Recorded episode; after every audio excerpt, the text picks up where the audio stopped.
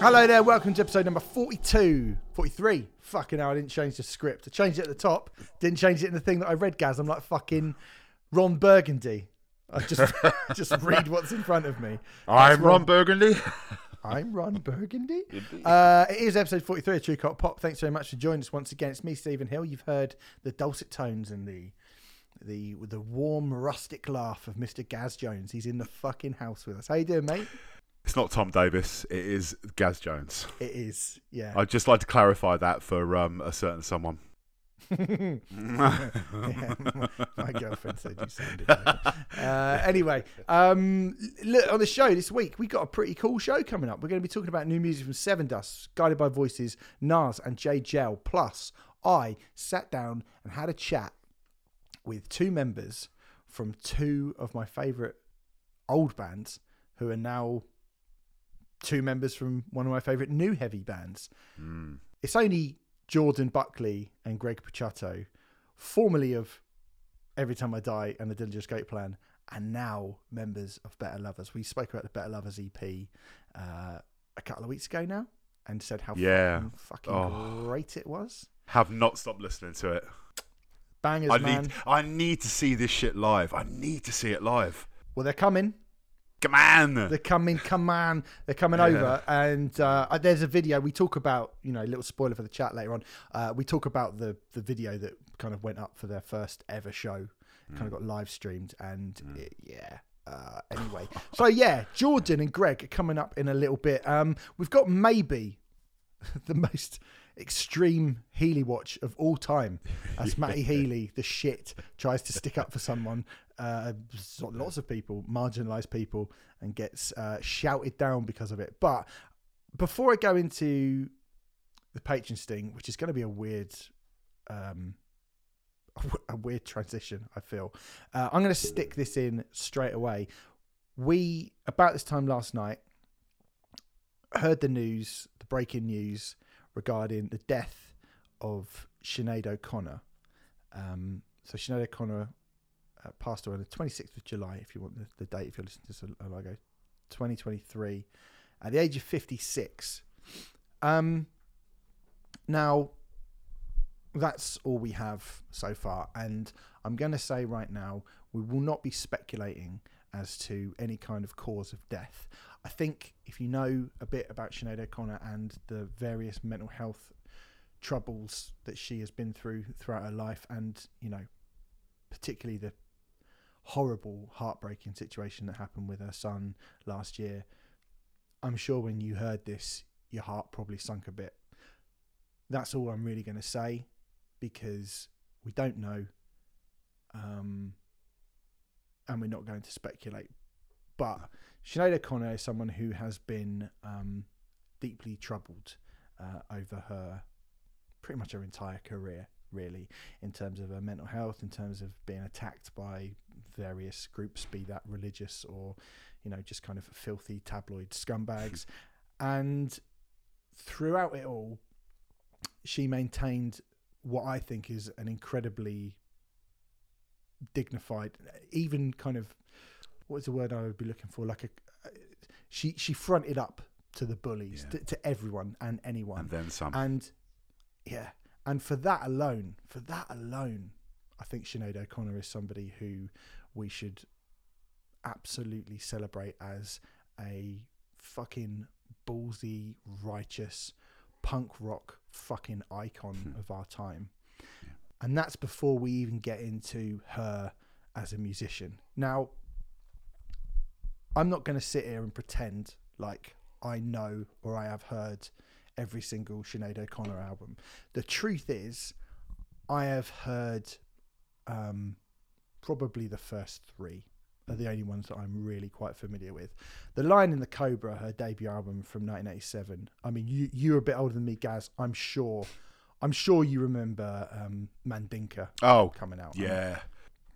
What a Yeah. tune! What an absolute banger! It's Yeah, it's and- an incredible kind of 80s shimmering indie pop tune. yeah, It's wonderful. It really is. Yeah, it's Yeah, and it I still mean, sounds incredible. yeah, there's some fucking just absolutely brilliant and quite ahead of their time sounding songs on that record. I think you know there's there's it is essentially a kind of singer songwritery eighties soulful folky pop album. I guess uh, uh, you know when we talked about everything but the girl, we um we brought up the sophisti pop tag, and I think you could maybe kind of edge that record into that. Yeah. Um, Yeah. But I think it's almost, I think it's almost more alternative and uh, raw sounding than any of those artists really ever ever got to be. Um, and it's because of Sinead O'Connor's performance on it. It's a really really brilliant record. But I mean that was apart from I guess a couple of singles. That wasn't the first time I really become aware, aware of her. I, I probably like every person who was 10 in uh, March of you know 1990 will remember seeing the video to Nothing Compares to You, which is obviously going to be her kind of it's it's it's her iconic musical moment of her career without question. One of the all-time great great covers, and uh, the video has gone into legend as one of the most famous, one of the most iconic, one of the most evocative um, pieces of music media ever, ever. I think that's that's that's not over egging the pudding at all, is it? I don't think. God no. It's it's beyond like a standard that that song. I mean, for many years, I I, I genuinely didn't know it was a Prince cover. Mm. You know, just being young and ignorant and pre-internet, so you just didn't know this shit. Um, but it's like it, even you know, it, it was never kind of a song that I'd purposely go and seek out. You know, because it was you know it was just fucking that song was everywhere. But when you do hear it, it still kind of stops you in your tracks. You're like, fuck me, man! One of the ultimate powerhouse vocal performances of all time. Of all time. It's um, and it it kind of, I mean, it did completely overshadow kind of everything else musically she ever did. I mean, for me personally, I mean, my favourite kind of Sinead O'Connor album is is the was the follow up to that, which is um, "Am I Not Your Girl" from '92, Yeah. which was essentially like a big band jazz kind of smoky jazz kind of covers album. Um, but the yeah the um, that was an incredible version of "Don't Cry for Me" Argentina on there. But su- success has Yeah. made a failure of our home. That was I, I sent you a link to that last night, and I just think it's Mm. it's just it's beyond perfection. That is it, it it's fucking incredible. But you know, it was also at that time when kind of things that she was, you know, doing on live American TV just completely overshadowed like everything she was putting down on tape. You know, Yeah. you know. I mean, the infamous incident regarding her ripping up a photo of the Pope on Hmm. Saturday Night Live still seems shocking, I think, to this day. Just the, the matter of fact way Yeah. that she does it. You know, her eyes are so piercing and full of anger, and she, it's it's so like fucking furiously unapologetic. There's also a clip which I actually meant to send you this because I don't know if you've seen it before. You may well have already seen it before, but but not long after that, there was a Bob Dylan tribute gig. Yeah, I've seen that. Bob Dylan tribute gig when he's alive, but at Madison Square Garden, Mm. and Sinead O'Connor walked on to sing, and she was basically booed Yeah. by a large percentage of Madison Yeah. Square Garden for fucking ages. And you have to think like, what are a Bob Dylan crowd doing, booing someone who's protesting Yeah. in this manner? It was really weird. Yeah. So weird. Yeah. But Sinead O'Connor stood there and the song she was going to play started, and then she's like, "No, I'm going to stop it," and she stops it, and she just does this a cappella version of um, the, it's the same thing that she did on Saturday Night Live. She just kind of does it, like, doubles down Yeah. on Yeah. on everything, and it's like, oh, she was 26, Yeah. 26 years old in the most in in like early 90s rock, Mm. like old white man early 90s rock and you are a 26 year old girl with a shaved head from Ireland stood on a stage with Bob Dylan and Kris Kristofferson and you stare these fucking people down and just give it to them both barrels it's incredible if you get the chance to you know look that up Yeah, it's amazing. it's so it's, powerful. it's it's really amazing and um you know, my I I have to, you know, to be perfectly honest, I I would say, you know, my, my mum was like I think like most people in Britain. Yeah. I do I do not want what I haven't got. Yeah. I didn't buy it. My mum bought it, so Yeah. we had a copy in the house that she would play. I think I think a lot I think a lot of mums bought that in 1990. To be fair, yeah, yeah, yeah, yeah. And it was it was one of those where it's kind of it it, it lives inside me by kind of um you, you know just kind of it, it's just sort of seeped its way into like, without me kind of knowing it in a lot of ways. And i think you know we to go back we can go back to the other album as well because i have heard that as one as well but i think like my mum bought that as well and she was a bit like oh i don't like it as much. Hmm. i don't think she was like into like jazz sort of stuff but i think it's songs like black coffee that version of black Yeah, coffee it's is, great. is like really fucking great. But I mean, I think I do not want what I haven't I haven't got is is just a fucking amazing record, and it's such as an incredible stylistic jump from her debut record. Uh, when you think, you know, I think a song a song like "I'm Stretched on Your Grave," which you go from "Feel So Different," which is a really beautiful song, into "I'm Stretched on Your Grave," which I mean, almost she's almost bringing in. I've actually like weirdly seen seen like Biz Markie was someone who paid tribute to her on Twitter earlier, and she almost brings in like there that you wouldn't think Sinead O'Connor and hip hop would be obvious bedfellows, but because of how she was as a person, and she almost brought in a bit of that kind of um that boom bap big beat kind of thing Yeah. to cer- certain parts of her music, um, which no artist from this scene would do at all. No, not at all. I mean, I'm, not at all. I mean, she did an amazing um, collaboration with Bomb the Bass, uh, Empire. You know, Mm. no one was doing that kind of shit at the time, really. No, no, no, not at all. And I mean, whack on a song like "Last Day of Our Acquaintance" um, towards the end of that record. and I just think it's like a fucking absolutely beautiful, beautiful song. She conveyed heartache in such a real way. Yeah. Do you know what I mean? And I, I feel like she didn't. I say conveyed it. I think she just lived it out. You know. I think what you were hearing on her records, and again, I am far from an expert on the entirety of Sinead O'Connor's back catalogue. I am a first three album man. Let's even think as 94 Universal Mother.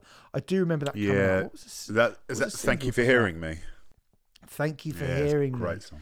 Yeah, yeah, yeah. I do remember that. Yeah. And Fire on Babylon as well. I remember those two tracks actually. Yeah, but I didn't. I never listened to the. um I never listened to the album in full, uh, and I just you know was listening to different stuff at that point. But I never. You. You just don't stop having respect. Like Sinead O'Connor didn't want to be a pop star. I think it was quite clear that she had no interest in being a pop star, and she had no interest in, you know, kind of playing the music industry game.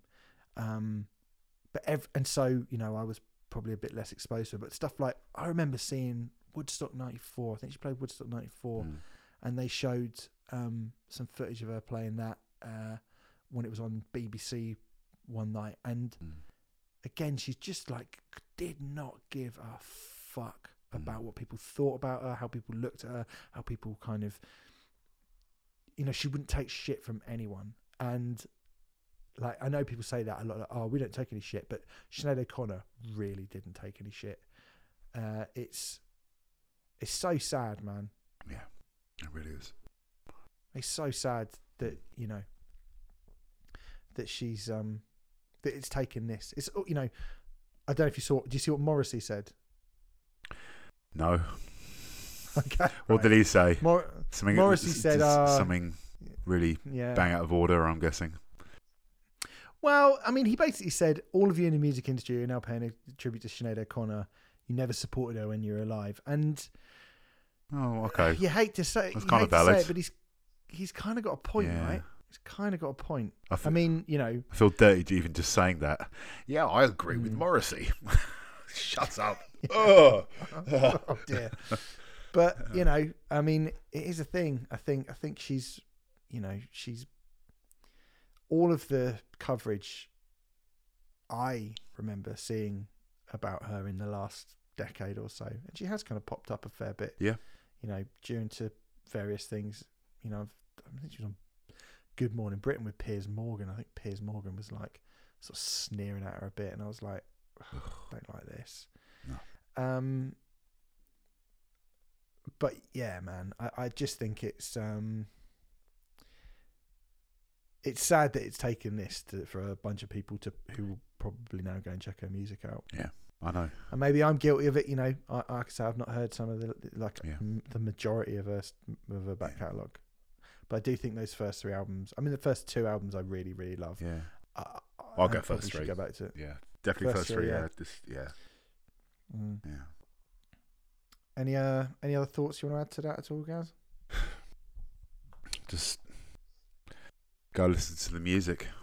And if you haven't listened to Sinead O'Connor in a while, you know, as sad as it is that she's passed away, kind of use this as like a reminder of how fucking powerful her music will always be. And just yeah, just go, just just go and listen to it. Just start with the first album. Just go through, just go through, just go through the back catalogue. There's, there's so much incredible stuff. She was such an incredibly powerful, strong woman in a scene just full of antiquated old white men.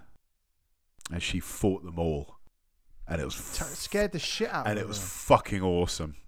It was. It was brilliant. She scared the Yeah. shit out of people. It was great, Mm. you know. Yeah. She paved the way for a lot of people, Uh, Mate, Yeah, unquestionably. you know. She really did. Absolutely. Yeah, it's um it's a it's a heart- it's a it's a really kind of heartbreaking thing. Yeah, no, it is. It is. Um and um you know her memoirs came out uh in the in summer of 2021 Yeah. I want to say Mm. 2021 and I've not read it but No. the reviews of that are Yeah. you know apparently it's it's you know really really incredible but also really funny as well you Yeah. know you, yeah. so um, I, I again, you know, yeah, Mo- Morrissey, you might have me fucking bang to rights here, because I've never, I've never mentioned Sinead O'Connor. I've not even, other than sort of seeing her and being like, ah, Sinead O'Connor's fucking cool. Mm. I've, I've not really, you know, gone Yeah. on the other records. So, yeah, but I, I do think she is, she's such a, in, you know, in the in the eighties and nineties, in in an era where there were so many massive superstar personalities Yeah. every everywhere in the music scene, Yeah. every single part of the Yeah. music scene. For Sinead O'Connor to be so memorable is a hell of an achievement. So um, yeah, R.I.P. to uh, to to one of the fucking punkest, Yeah. no fucks given human beings that we've ever seen. Um, anyway, let's move on. Uh, as I said, I was going to point you in the direction of our Patreon page. I will do that very, very quickly. Patreon.com forward slash Trve Cvlt Pop if you'd like to sign up for the exclusive material we do over there. This coming Saturday, we have recorded the podcast uh, as suggested by Chris Hidden. Hey, Chris. It's been a while, mate. Sorry. Sorry it took so long to do one of your suggestions, but you did suggest a banger of a record. Oh, yes. 17 Going Under by Sam Fender. Uh, we went in, uh, I think we did about an, about an hour Mm. about that record. Yeah. About an hour? Yeah. Yeah. Which for an album that's only been out for, it's not even two years yet, is it? No. No. Not even two years. No, no, Like, no, no spoilers, but um, I do generally think it is a modern classic, and it'll, you know, maybe in a couple of years we could do like a full deep dive on it because I think it th- Yeah. thoroughly warrants that. It's Yeah. it's a fucking glorious album. It really, really is, and I, you know, and I know I've turned you onto it, and you know, I'm stoked that you you love it as as much as I do. You know, I think the, the thing I said uh, was a spoiler for when you hear it tomorrow, if you're listening to it the, Mm. the day after this podcast goes out, um, when it comes out. One of the first things I said was I'd sort of gone, ah, and I won't go to Reading. And then Yeah. I properly rinsed that Sam Fender album. Yeah. Now I'm like, even if it's just the Friday, Bicep into Loyle Carner, Mm. into Foals, into Sam Fender, now looks like a hell of a run. Yeah, it so I really think I'm going to do that. I think you should. Um. Anyway, we also did. If you sign up for our five pound a month tier, gave you a beginner's guide to Entombed, the Swedish death and roll legends. That happened. That came out. We um horns raised our horns Yeah. and uh, and had a fucking lovely time discussing what is, for my money, one of the most important bands in the history of extreme metal. I fucking love Entombed, and yeah, we had a we had a we had a fucking hell of a time that. It was banging, wasn't it? It was great. Like I said, one of the most influential bands in heavy music, but also one of the most underrated. And you know, Weirdly so, isn't it? yeah, it's it's it's mad thinking that you know how those kind of two absolutely kind of almost contradicting statements can be in the same sentence, but I generally think it's true in regards to this band. Um, brilliant. and So, you yeah. know, it, it, if nothing else, if it gets people listening to, a you know, certain albums from their back catalogue, um, that can only be a good thing. Because fuck me, what a band! What a What band! And I, Fucking, I, I miss LG Petrov, man. I really miss him. yeah, man. What a dude. What a dude. What a band. Mm. Uh, like I say, patreon.com forward slash Trve Cvlt pop if you want to sign up over there. Right. Uh, quickly before we get on to Big Healy Watch. Um, It's my it's my first Healy watch. I'm really excited about It is. and it's a doozy. yeah. Um, so I I uh, I was listening the other day to Head Automatica, right? Who are great. Oh. So Head Automatica is Daryl from Glassjaw's other band. His be- his, be- think we all his better band. I mean, I think if you stick all of Glassjaw's material together Hmm. and you stick all of Head Automatica's material together, unquestionably the dilution of some of that not as good Glassjaw stuff makes me think that that isn't the right thing to say. You know, Yeah. because look, we're we're going to be doing um, we're going to be doing Decadence at some point as a special, definitely, right? That's the one with Beating Heart Baby on, which is the song that most people Everyone knows that song. Everyone that's been to a that rock song. club in the past 20 years has heard that yeah, song. you you know that song, and it's a fucking absolute banger. But I have gone for the opening track of their second album, Propaganda, mm. which came out on the twentieth of June, two thousand six, Graduation Day. Now, the reason I've gone for this particular song from this record is because, much like Decadence, I think Propaganda is basically a fucking full blown all killer no filler record. I love it, right? Unfortunately, it's not on any streaming services. No. The only song that is on there is Graduation Day, the single, which is kind of shitty because the album has got some fucking killer shit on it. And the thing is, I remember getting it and putting it on, and because I love Decadence and it felt like this weird mashup of like hard rock and punk and hip hop and Funk and- sort yeah, of dance, yeah, funk and yeah. dance music and stuff. And I was like, God, this is this is amazing. When I got Propaganda, and I was like, well, it just sounds like Elvis Costello Yeah. right? It just sounds like orange juice, right? And I was like, Yeah. ah, ah, what? Where's the, the? I loved it when they were Mm. doing that other stuff, but I soon realised that actually, this record, Propaganda, the tunes are massive. They're they're different. They're not they're they're not worse or better. They are a bit worse, but then Decadence is fucking incredible. But like, it is it is banging this album. It's fucking banging. It's annoying that you can't listen to it on streaming services, but I put Graduation Day on, and I- I'm not even sure Graduation Day is anywhere near one of the best songs on it. Um, Laughing at You, the, sec- the song that comes straight after this, is fucking brilliant. Curious God is great as well. Like so many, so many fucking killer songs. It Million Dollar Decision is wicked. Like it's a great record. But Graduation Day, which kicks it off, I was like, oh, different. I remember hearing it for the first time, being, oh, this is really different. But I put it on now, and like I, I just love it. I love the sort of full blown eighties new wave, Yeah. like Devo ness of it all. Do you know what I mean? Yeah. It's it's it's fucking great. This song. It's. I think the. I mean, you kind of touched on it there. I think the biggest problem with propaganda was it didn't sound like that ultimate mashup of everything that Decadence was. You know, let's be honest, right? Decadence was an album that was built from the floor up in the studio, right? With it was it was it was down Dan the Automator, wasn't it? It was, yeah, yeah. yeah um um you know building up this you know layering up you know those backing tracks and it's it, it's it, it's an absolute fucking feast for the ears that it's an all you can eat buffet you know I'll have a bit of the funk this time. Oh, have a bit of the hip hop, you know, a bit of the rock. and. I, th- I think you know the the thing propaganda had immediately going against it was like whenever because you know a lot of people were excited about that album because I think Decadence took everyone by surprise about how big that was a big album, man. I knew everyone I knew at the time that had a copy of Decadence. Everyone bought that album. Everyone bought it. I think the problem with propaganda because it and it it just kind of sounds like a band. There's none of that kind of mashup of like funk and you know almost like like what the Dust Brothers did on Paul's Boutique. Do you know what I mean? There's that million fucking things Yeah. going on at once, in your age. like, oh, this is, oh, this is amazing. And it just sounds like yeah, a fantastic new wave kind of yeah, Devo meets Orange Juice meets Elvis Costello album. But unfortunately, I don't think that's what people wanted at the time. And, and that album sunk, sunk like a fucking stone. And then all of a sudden it was like, oh, and that, that that's it. Oh, no, no, Massacre. Okay, whatever. It's weird actually because I'm looking at it and it got to number 125 uh, Decadence on the charts in the UK. Okay. the Oh, really? Fuck. Wow. I, I would have thought it would have got a lot higher than that because, you know, Well, I knew at least five people who had a copy, so therefore it should have Yeah, been in the yeah, top that's 20, right?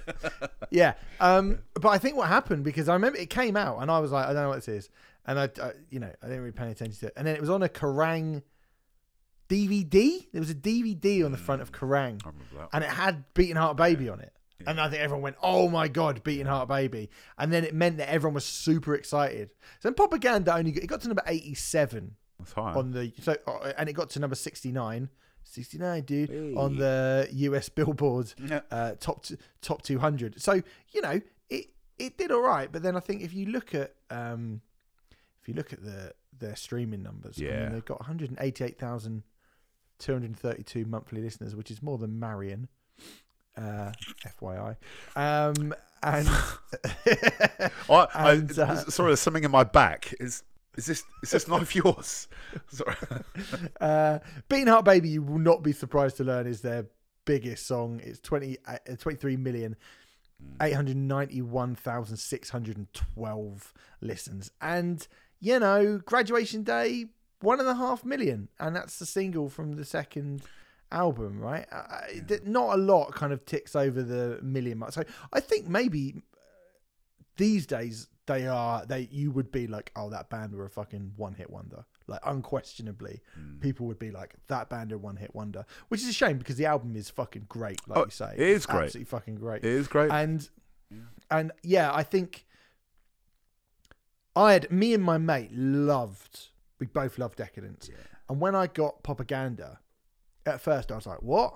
Oh no. It just sounds like a sort of 80s pop album. Don't know about this. Like it's not the thing like it's good but it's not the thing. And he was like nah get it away from me. Shit. It's rubbish. It's shit. And i was like it's not shit. It's just different. It's just really different. And i still listen to it. And i actually think uh, Gerald Wade does backing vocals on this song on Graduation Day, by the way.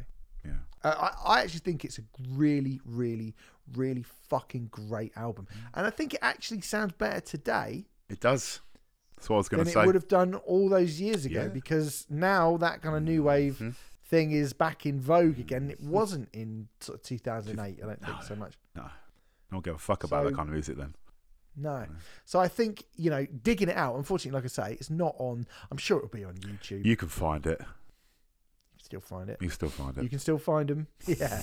uh, but it's but it's great, man. Cuban it's. Hills. Graduation day, Yeah. yeah, yeah. Graduation day. Just the wrong. I get the wrong album at the wrong time. The right band with the wrong album, but the right album, but at the wrong time. Fair. Makes sense. Doesn't make sense. Uh, how about you, mate? What have you been listening to? Uh, well, um, you know, I, th- I thought I'd pick something from um, from this century because you know I'm, I'm not just finally done it. you know I'm I, I don't just listen to 90s stuff. You know, I listen to everything from the early noughties as well and the late 80s. yeah, yeah. Yeah, exactly right. I, I've gone for um, one of my favourite bands from the kind of.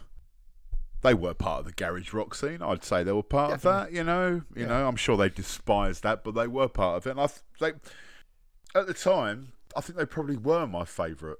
I mean, I mean now it's probably I'd probably say Von Bondies, but at the time, my favourite band from that whole kind of like Detroit garage scene, you know, that was getting rammed down everyone's throat in the early noughties, um, was Black Rebel Motorcycle Club, and I've gone for the opening track from their sophomore album, Take Them On, on their own. and it was the lead single, and it was called "Stop." I'm here. For, Stop right now. thank you very It's not- much. Yeah. Of course, it's that, right? Uh, yeah, Yeah, uh, definitely. Yeah, but with a better bass line. I'm here for. I'm here for the bass line. It's a fucking hell of a bass. Oh, it's, it's it's so just dum, dum, dum, dum. it's so fluid and just just slinky and um, bit of danger in there, and, and then that you know that guitar kind of kicks in. I the only time I ever saw him was um, uh, the year this came out. I saw him sporting Oasis at Finsbury Park, and they were by far the band of the day. They were fucking amazing live. Even then, they only had two albums out, but it kind of felt like a greatest hit set. You know, they they played for about 40, 45 minutes, so it was like you know, um, um, spread your love, love burns, you know, whatever happened to my rock and roll, stop. Um, it was yeah, they they had they had some bangers, man, and it, and it was it was kind of they were bring, pulling in from influences of like some of my absolute all-time favorite bands, be that you know Velvet Underground, be that Jesus and Mary, just Jesus and Mary Chain all over. Yeah, those first couple of albums, that, yeah. fuck me, and you know like Brian Jonestown Massacre. Um, and Mm-hmm. you know any, any of that, any, you know, any of that kind of stuff that you know, sort of a bit more like, kind of like drony stuff from the late eighties. Um, there's a little bit of shoegaze on some of the stuff, but I always love, I always loved this band. It just seemed like, like the second album came out. excuse me, I think pretty soon after the first album. I think it was, you know, strike, you know, strike fast while the iron's hot and all that. But uh, I mean, the second album kind of sunk like a stone, really, and then all of a sudden it was like, oh, that's, you know, they're done. And then I think they reinvented Yeah. themselves, and they came back as like a more kind of folky band on the third album. That had, had a good song called uh, "Ain't No Easy Way Out" on the third album. But the That's them, Howl, isn't it? yeah, how? Yeah, but I think the moment had kind of gone by then, and no one gave a flying Yeah. fuck. But I think for a period, they were the coolest band on the block. They wore the coolest clothes. You know, he played his bass like Peter Hook, really fucking like down below the knees. Just they just looked so fucking cool, and they had some banging tunes, man. And I think "Stop" still sounds brilliant. It's just Oh, a, it- it's a great Yeah. groovy fucking driving tune. It's Uh. got something that a lot of those bands didn't have for me, which is just like Bottom end Kind for a start, yeah. warmth and fatness, and it's kind of bold and wild and quite heavy. You know, like that kind of heavy shoegaze shit. Like you mentioned, My Bloody Valentine. Yeah. Obviously, an intensely loud, heavy band. And I actually saw Black Rebel Motorcycle Club supporting Alice in Chains towards the end of 2019 in Wow. Wembley Arena. And Alice in Chains weren't very good that night. And a lot of it was basically down to the. I mean, every time I've seen Alice in Chains, they've been fucking amazing. Apart from that night where the sound was shite, and so you know, if it was shite for Alice in Chains, you can probably imagine it was pretty shit for Black Rebel Motorcycle Club. Hmm. But Black Rebel Motorcycle Club managed to kind of just cut through. Because they're fuzzy, you don't really want a kind of fuzzy sounding Alice in Chains. You want quite a kind of sharp sounding Alice in Chains. Like you want to hear those melodies and stuff. And you know, Black Rebel Motorcycle Club do have really great melodies as well. But they just came and kind of rumbled Wembley Arena for half an hour. And like you say, they they played this. They played all the songs you mentioned. Basically, they they. I think they'd had a new album that had come out. Uh, let's have a look at their discography really quickly. Oh yeah, Wrong Creatures. Oh, I don't okay. think we don't think we spoke about that. No, yeah, I don't think I've actually listened to it. To be fair. Mm, no, I think the last one I would have listened to would have been Howl. Looking at it, Baby eighty one. I don't Ye- remember that. Yeah, I heard Yeah. that. It's all right. I don't remember any of these. I remember Beat the Devil's Tattoo coming out in 2010, Mm. but I don't think I listened to it. Um, yeah, anyway, uh, they were really good. And, you know, this has got that. th- th- th- this does this perfect balance between almost like, you know, stonery Queens of Stone Age, rumbling, like big, heavy bottom end. And also the wiry, kind of slinky, strutting, cool of the indie bands. Um, great band, great Yeah. band. I mean, you know, for two for two albums, Two albums, yeah, they, they a- were, a, yeah, a great band. yeah, they were unstoppable. You know, Yeah. they were great, Mm. decent, and it, you know, kind of right, and yet another kind of right for rediscovery. You know, couple of albums. I'd I'd love to go into into either of those two albums in kind of more depth. So you know, if anyone wants to nominate it, that would be rather fucking lovely.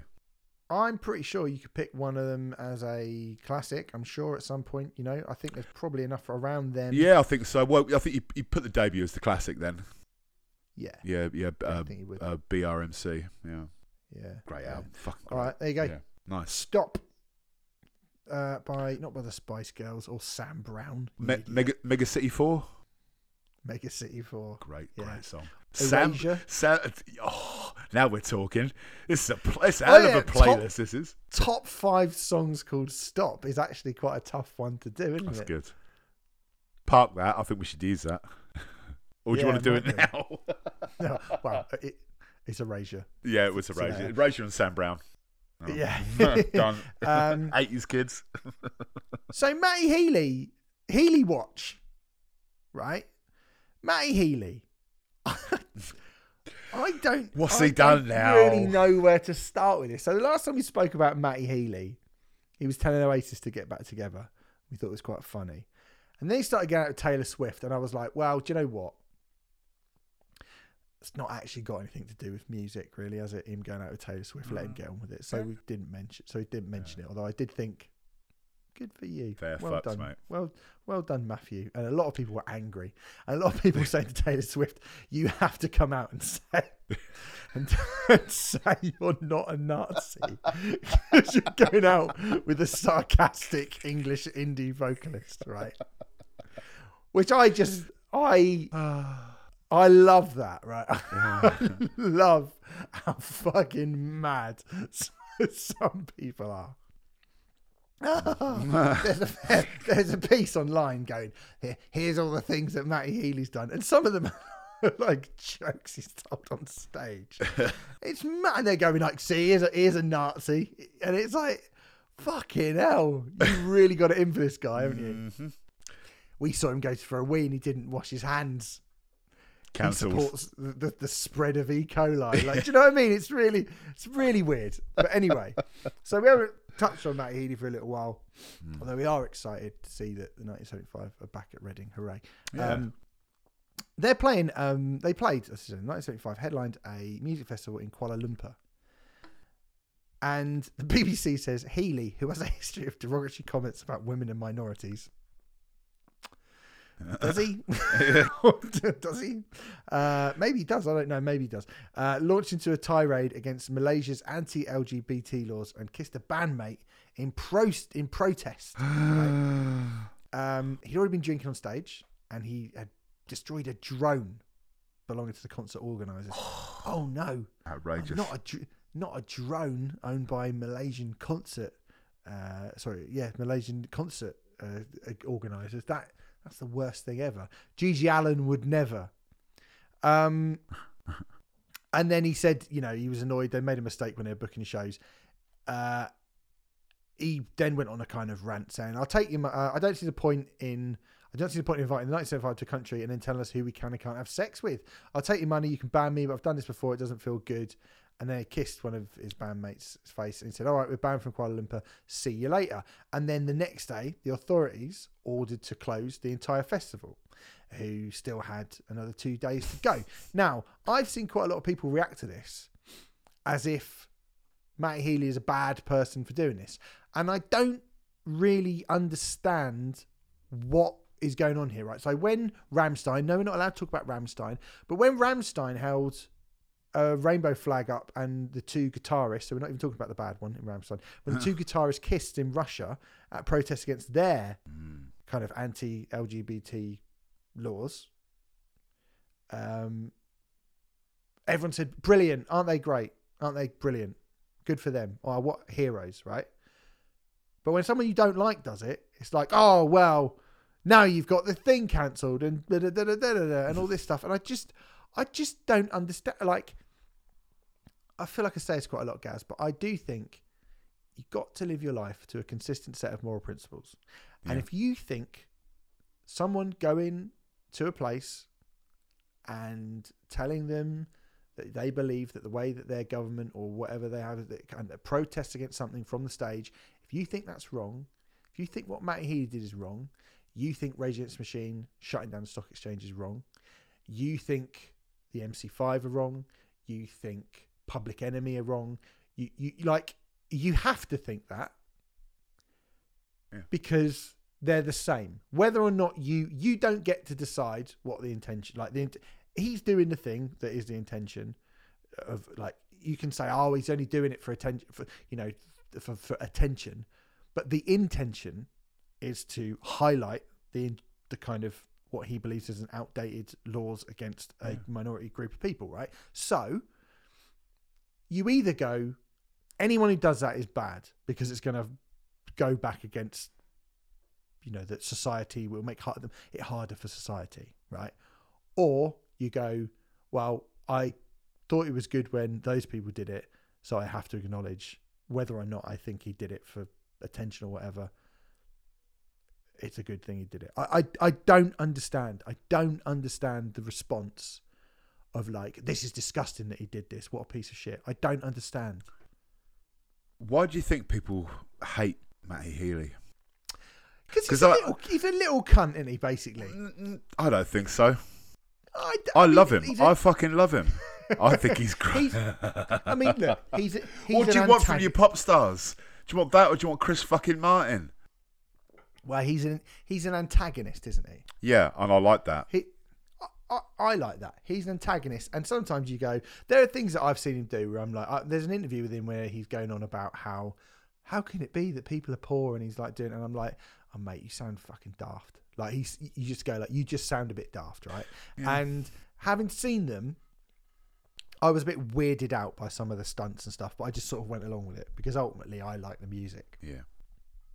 and nothing that they did on stage when I saw them at the start of the year was offensive or controversial or nothing. It was a bit odd, some of it, and I didn't really know what most of it was about. And I was with my girlfriend who was just annoyed that they were. She thought they were pretentious, basically, until they came out and played. She's like, "Why didn't they just come out and play the fucking hits?" It's funny that because my girlfriend thinks exactly the same thing.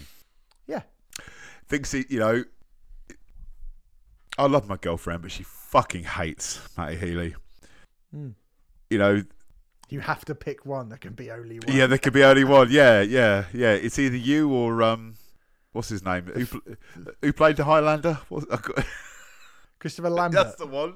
I was thinking Yeah. Sean Connery, but that was the second one, wasn't it? he was. Yeah, yeah, Yeah. yeah. Um, Um, Yeah. It, it, is it because they think, oh, you know, white middle class privileged child whose dad's an actor, probably, and probably. yeah, I think a lot of it But does then- boil down to that. I really do. don't get annoyed when Because if someone else- Pilot, If someone else said that, like I don't know, if Liam Gallagher said some of that shit, Well, I, I know? remember a couple of years ago when the, the bloke from Twenty One Pilots made a joke because they went, "Oh, you need to use your platform," and he did a video of him stood on the platform and he was going, "Oh, I'm using my platform," and they and a load of their fans went, "This is disgusting. This is disgusting that you've made a joke while people were being murdered. You know, trans people were being murdered, people of color are being murdered, women are being," mur-" and it's like, I, I, you've just said to him, "You have to speak out about this," hmm. and he doesn't. He doesn't have to. It's stupid. He doesn't. He can do what he fucking. He's in a band. He can do what he's he not want. a politician. no, Do what you fucking want. And you know. And so I think like it's it's usually you see something like this. We just been talking about Sinead O'Connor. yeah, She's fucking cool. She was Yeah. fucking cool for doing that stuff. She was a legend for doing that Yeah. stuff. She was brilliant. She took those people on and were like, fuck you. Mm. No one, I mean, people obviously in the, the Catholic Church and the people who follow the Catholic Church were fucking furious. I'm sure people in the mainstream, I'm sure people in a record label were absolutely fucking furious with her. yeah. But I don't, no one thought she was being edgy. Oh, this is the thing. I think just think people are cynical now. No one thought. Shin- No one would turned Yeah. around and gone, "Oh, you're, oh God, look at Sinead O'Connor trying to be edgy and trying to be wo- like woke or something." It's like, It would. no, it, she's not no, doing oh, that. It would She's have been. It that. would have been seen that way if it, if, if if she'd done all that shit in the TikTok generation. Yeah, and it's it, but then also it wouldn't because you see lots of artists doing things like that. Who mm. I mean, I think Matt Healy's got no filter, right? And I think he probably is just like how he is. I think he's a bit of a kind of like you say, he's a spoilt upper middle class, quite weird dude. Uh, who said some things that you go, what are you on about? Like there have been a few times where I've gone, oh, what are you on about, mate? What the fuck? Like, and he is he is a bit he's a bit obnoxious and he's a bit annoying and he's interesting. But to me, ultimately, he makes music I like. Yeah, and he's same. not he's not fucking killed anyone. He's not bummed a sheep to death or something like that. Do you know what I mean? Like he's done. He's he's far from the worst person that I listen to musically, right? But I do sort of look at it and go, well, I think he's real, as opposed to someone like I don't know, fucking Bob Vylan, who's not real, exactly, who's like full of shit, right? Yeah. Who is like only interested in like it's fake careerist nonsense, Yeah. right? Like no, like I, I, I give me Matty Healy Yeah. being weird Always. over being calculated, like someone like that. Do you know what I mean? I, Yeah. I, I But I think he's, uh, you know, yes, yes, he's spoiled. Yes, he's privileged. No, he doesn't have a filter. But at least it's real. I don't think there's any bullshit no, with I Matty. Healy. I really, I, I, I, mean, I could. Do you know what? I could, I could be fucking so far of the mark. Yeah. I'm just going on my opinion. And yeah, give me that over any of that just uh, fake ass careerist bullshit that Mm. You know. Yeah, I'm going to call out Bob Vylan when I see a bunch of cunts. Oh, we're so we're Oh, so. DIY. so DIY. You're not fucking- fucking good Charlotte, your manager. Good Charlotte managed you. Yeah. Oh yeah, you're so fucking DIY. Yeah, yeah, really DIY. Um, so you know, like at least Matt Healy's not pretending to be anything. No. he's not. He's a he's a fucking weirdo. He's he? ne- he's a fi- he's, a he's fucking never, weirdo. He's never denied that. He's never denied he's a weirdo. He's never denied what where what he was born into. no. Not at all. And and if he was really like calculating, there are so many things that he wouldn't have done and he wouldn't have said. He's he's he's, he's he, you know yeah. If it was yeah, it was absolutely calculated to fuck, it, and his whole career was mapped out before. Do you, th- honestly think he would have said that on stage in Kuala Lumpur? Fuck no. no. God no. no. Not in a million years. no. And for And the that, shit that people do give him shit for that is that, like there is a few things where I'm like, well, that is a weird thing to do. Uh. you just go, well, you wouldn't do that if you were like really calculated. exactly. So I do think it's like, y- what I suppose what you see is like what you get, even though it is. It is a bit weird. Anyway, big Healy watch. Big Healy watch. seeing- My I'm first Healy try and see watch. him at Reading. Yay. First Healy watch. I'm certainly not the last. I'm sure. Uh, anyway, speaking of great people who are for real, um, Greg and Jordan of the band Better Lovers used to be in two quite brilliant bands, have joined forces to create another excellent band. I spoke to them about all things regarding the music they've been making, and we had a lovely chat, Gaz. We had a lovely, lovely chat. Here it is. Good people, good times. Enjoy. Um, thanks for doing this, by the way, guys. Much appreciated. Uh, I'm I'm dead excited. I watched the um, I watched the uh, the footage, some fan footage of the show from the other day, and it looked every it was it was everything that I kind of dreamed it would be. To be honest, it was chaotic and raucous, and the songs are great, and you look like you guys are really into it, and We make dreams come true. it's exciting, man. It's just it's it's an exciting thing. How was it? How was that show? dude if you really want to have the, the full experience just put play it through like you know the loudest stereo you can find it but put that stereo inside of a fucking sauna and then and sit in that sauna and run in place while you're listening while you're listening to it and then that that'll be you'll you'll get the full experience man that was the first time i've had to wring my clothes out after a show in six six or seven years man that, that was pretty full on pretty pretty uh, pretty pretty overwhelming honestly Yeah. Yeah, it's a, it's a really lovely blur when you when you go through that and then you look back and you go, okay, I think that was fun. Um, it's just so intense and so many emotions and so much energy and like Greg said, so many so many temperatures. Um, ranging from hot to excruciatingly hot. so many degrees of temperatures. Um, yeah, it's it's you you almost need those pictures now and and, and videos to go, wow, that really did happen. Holy shit! Yeah, it, was, it uh, is a was blur. Really, really cool. It's it's it- it's amazing. And did you feel the kind of anticipation for people? Because obviously, like, there must have been uh, a different level. Consider not many bands get to play like their first show, and people are like, "Oh my fucking god, it's this thing that I'm super hyped and excited about." Do you know what I mean? Did you did you feel that? I, I felt it uh, exceeding expectations. I really try to hammer home the the lack of expectations and uh, and um, just really go into this uh, humbly uh, and and that way these shows are just as bananas to me as they are to everyone there. It's it's not lost on us. It's it's amazing to have the support.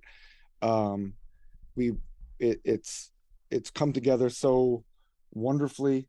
Um, and yeah, like you said, it, it, we know full well that not not many bands get to have a first show uh, like like we get to have a first show. Not many bands get to have a first tour like we get to have a first tour, and it's not lost on us. We're just so grateful and we're so happy, and it's it's so fucking cool, man. Like it's really fucking cool just to just to have that that amount of people that you can just jump into and then and feel like that's that's that's what we were came together to do to have these weird shows and these crazy shows and these loud shows and these hot shows and now it's here and it's it's it's just fantastic to to live in it.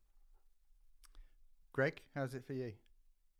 I mean it was uh to me i have a hard time imagining things until they're until they're there you know i have a hard time hmm. imagining things that aren't immediately around me. So like when we uh you know you make those songs and you make the ep you make the album it's all you know this thing that exists in your head and it exists off stage and exists online and you're like oh yeah there's i have this relationship with these people and like it's something that we hang out and i you know we wrote these songs together and we recorded them and like we put them out and i can see it online and i can see people talking about the show and i can see that people are going and i know you know like factually that it's sold out and but you don't really have an ability or i don't have an ability to really conceptualize it until it's, it's there in front of you and then you also don't really know you know, people, there's going to be bodies in a room, but are they going to be hyped? Or are they going to just be staring out of morbid curiosity? You don't really know, you know, and, uh, yeah, I'm I'm very uh, detached from any of of that mentally, and so when we went on stage and like it was just like really overwhelming, the response. People knew a shit ton of the words, not just to 30 under 13, but like to everything. Like it was it, it was just uh, it felt victorious. Like it felt like a celebration. It didn't feel like a people were coming to spectate like some odd duck or like uh you know they or, or some frankenstein monster of you know we put this guy and this guy and these band and this band together and see what happens. It didn't feel like people were coming to witness like an oddity or like some kind of like just like to see how it goes. They can't it, people seemed amped like they were amped. They were and it was a very tangible feeling of like celebration and and uh just uh, every it was so positive and so overwhelmingly it was it was overwhelming like it was overwhelming to the point of being surreal. Yeah. You know and it's been that way since. That's what's crazy is it wasn't just that show like every show even when we're playing technically opening for Underoath and stuff like there's a lot of people at these shows who are clearly already hip to us and already amped and it's a really strange feeling because it is a new band and it for me it's been six years since Dillinger like I don't really, uh, you know, I haven't really been operating in that world, so it's even more overwhelming to to realize like that this is the first time I've ever been involved in something that's felt like there was like a you're you're swimming with the tide. There, there's like a wave happening with it to such a degree that you're not really fully in control of, and I haven't really felt that feeling since really, really, really early. Like I'm talking like 2001, 2002, Dillinger Escape Plan, where things felt like I I didn't have a handle on one the audience at all. Like I didn't have a handle on how hyped people were, or how excited people were. It's, it's really cool. Like Jordan said, it's something we're like very grateful. It's, I don't I don't think this thing would ever happen again. Like I, I don't think something like this would ever happen again in my life. Like you put, you know, where the sum becomes you know greater than the parts in a way that you don't really expect. So mm-hmm. I, it's fucking cool. Yeah, man. And um, I mean, just from the intro, like Andy got seemed to get very genuinely emotional before you guys came on.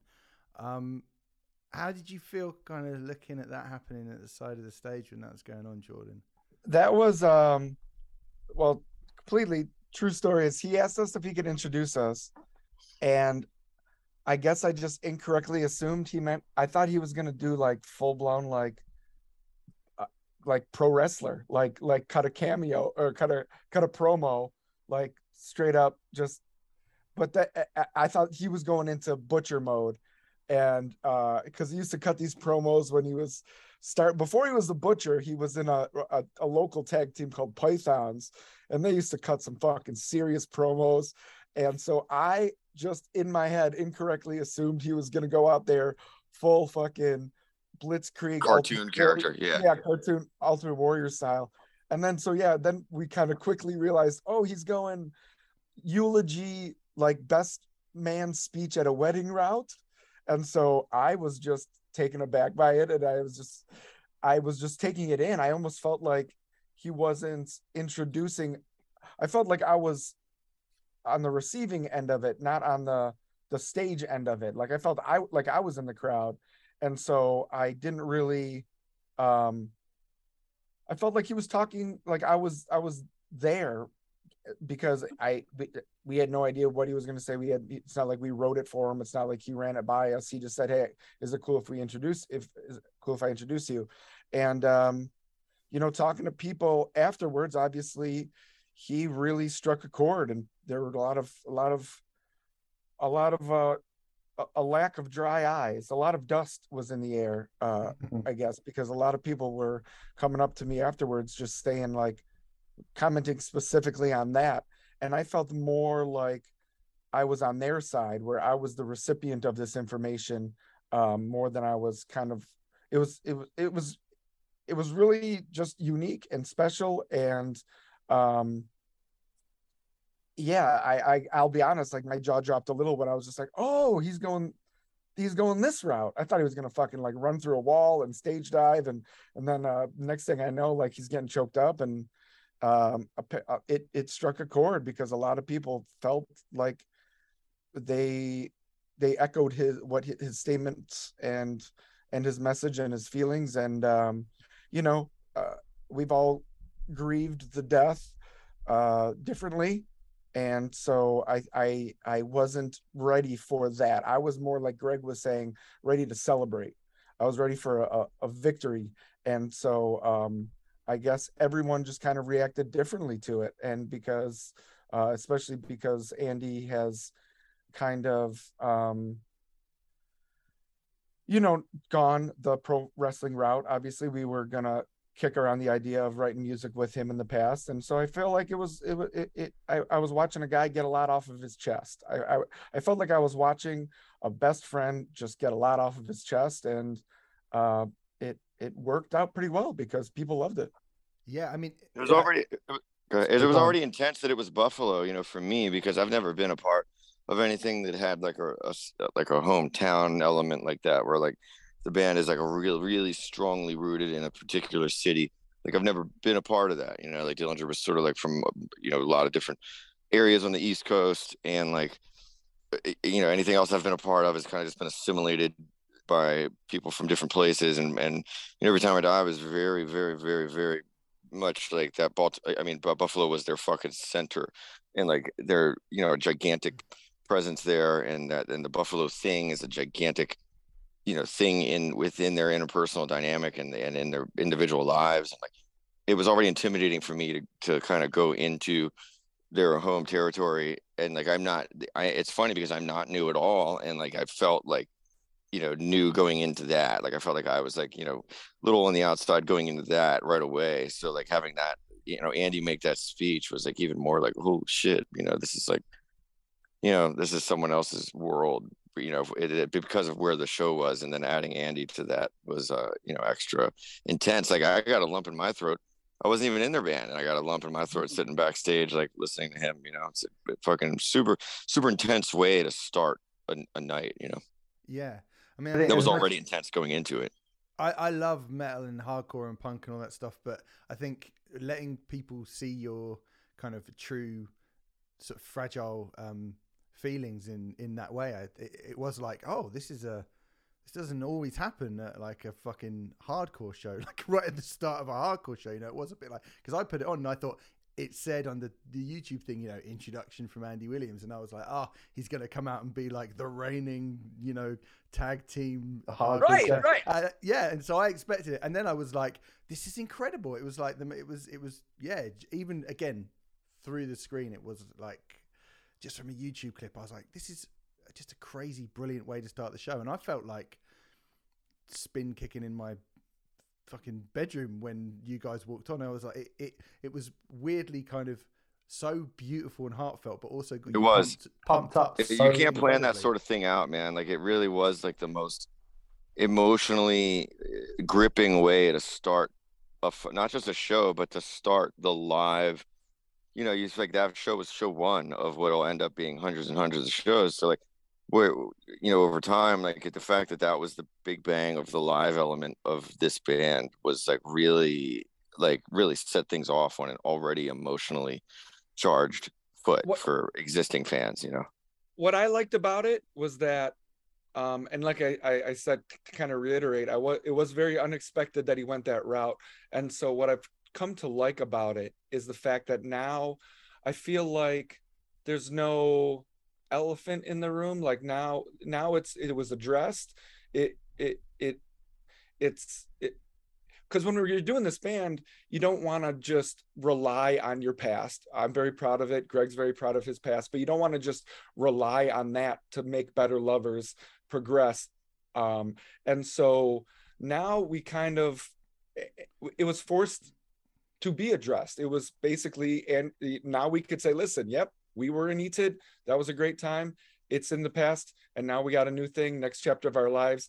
Every single person reading this or listening to this can relate to the idea of having something that was great that is no longer a part of your life, but you don't want to. You can't just forget about it. You can't just go never. No one's allowed to wear ETID shirts to our shows. No one's allowed to wear Dillinger shirts to our shows because this is new and blah blah. Like now, it's it, it was just a good way of saying, "Hey, welcome to the next chapter." um and i think so from from that point of view i feel like like uh like it was it was success because now i don't have to worry about like do we talk about etid do we not talk about etid how much do you talk about etid uh don't talk to me about etid only talk like it's it's just it's been addressed it's and now we're just kicking ass with this new thing Absolutely. All right, cool. Yeah, it was. It was lovely, and the, the show looked great. I'm looking forward to seeing you guys come over to the UK. That's going to be a thing. But um, I was. What, when did you guys first meet? Take us back to like when you. Do you remember the first time you guys met? Like how long you've known each other? Like how did this sort of relationship progress and change over the years?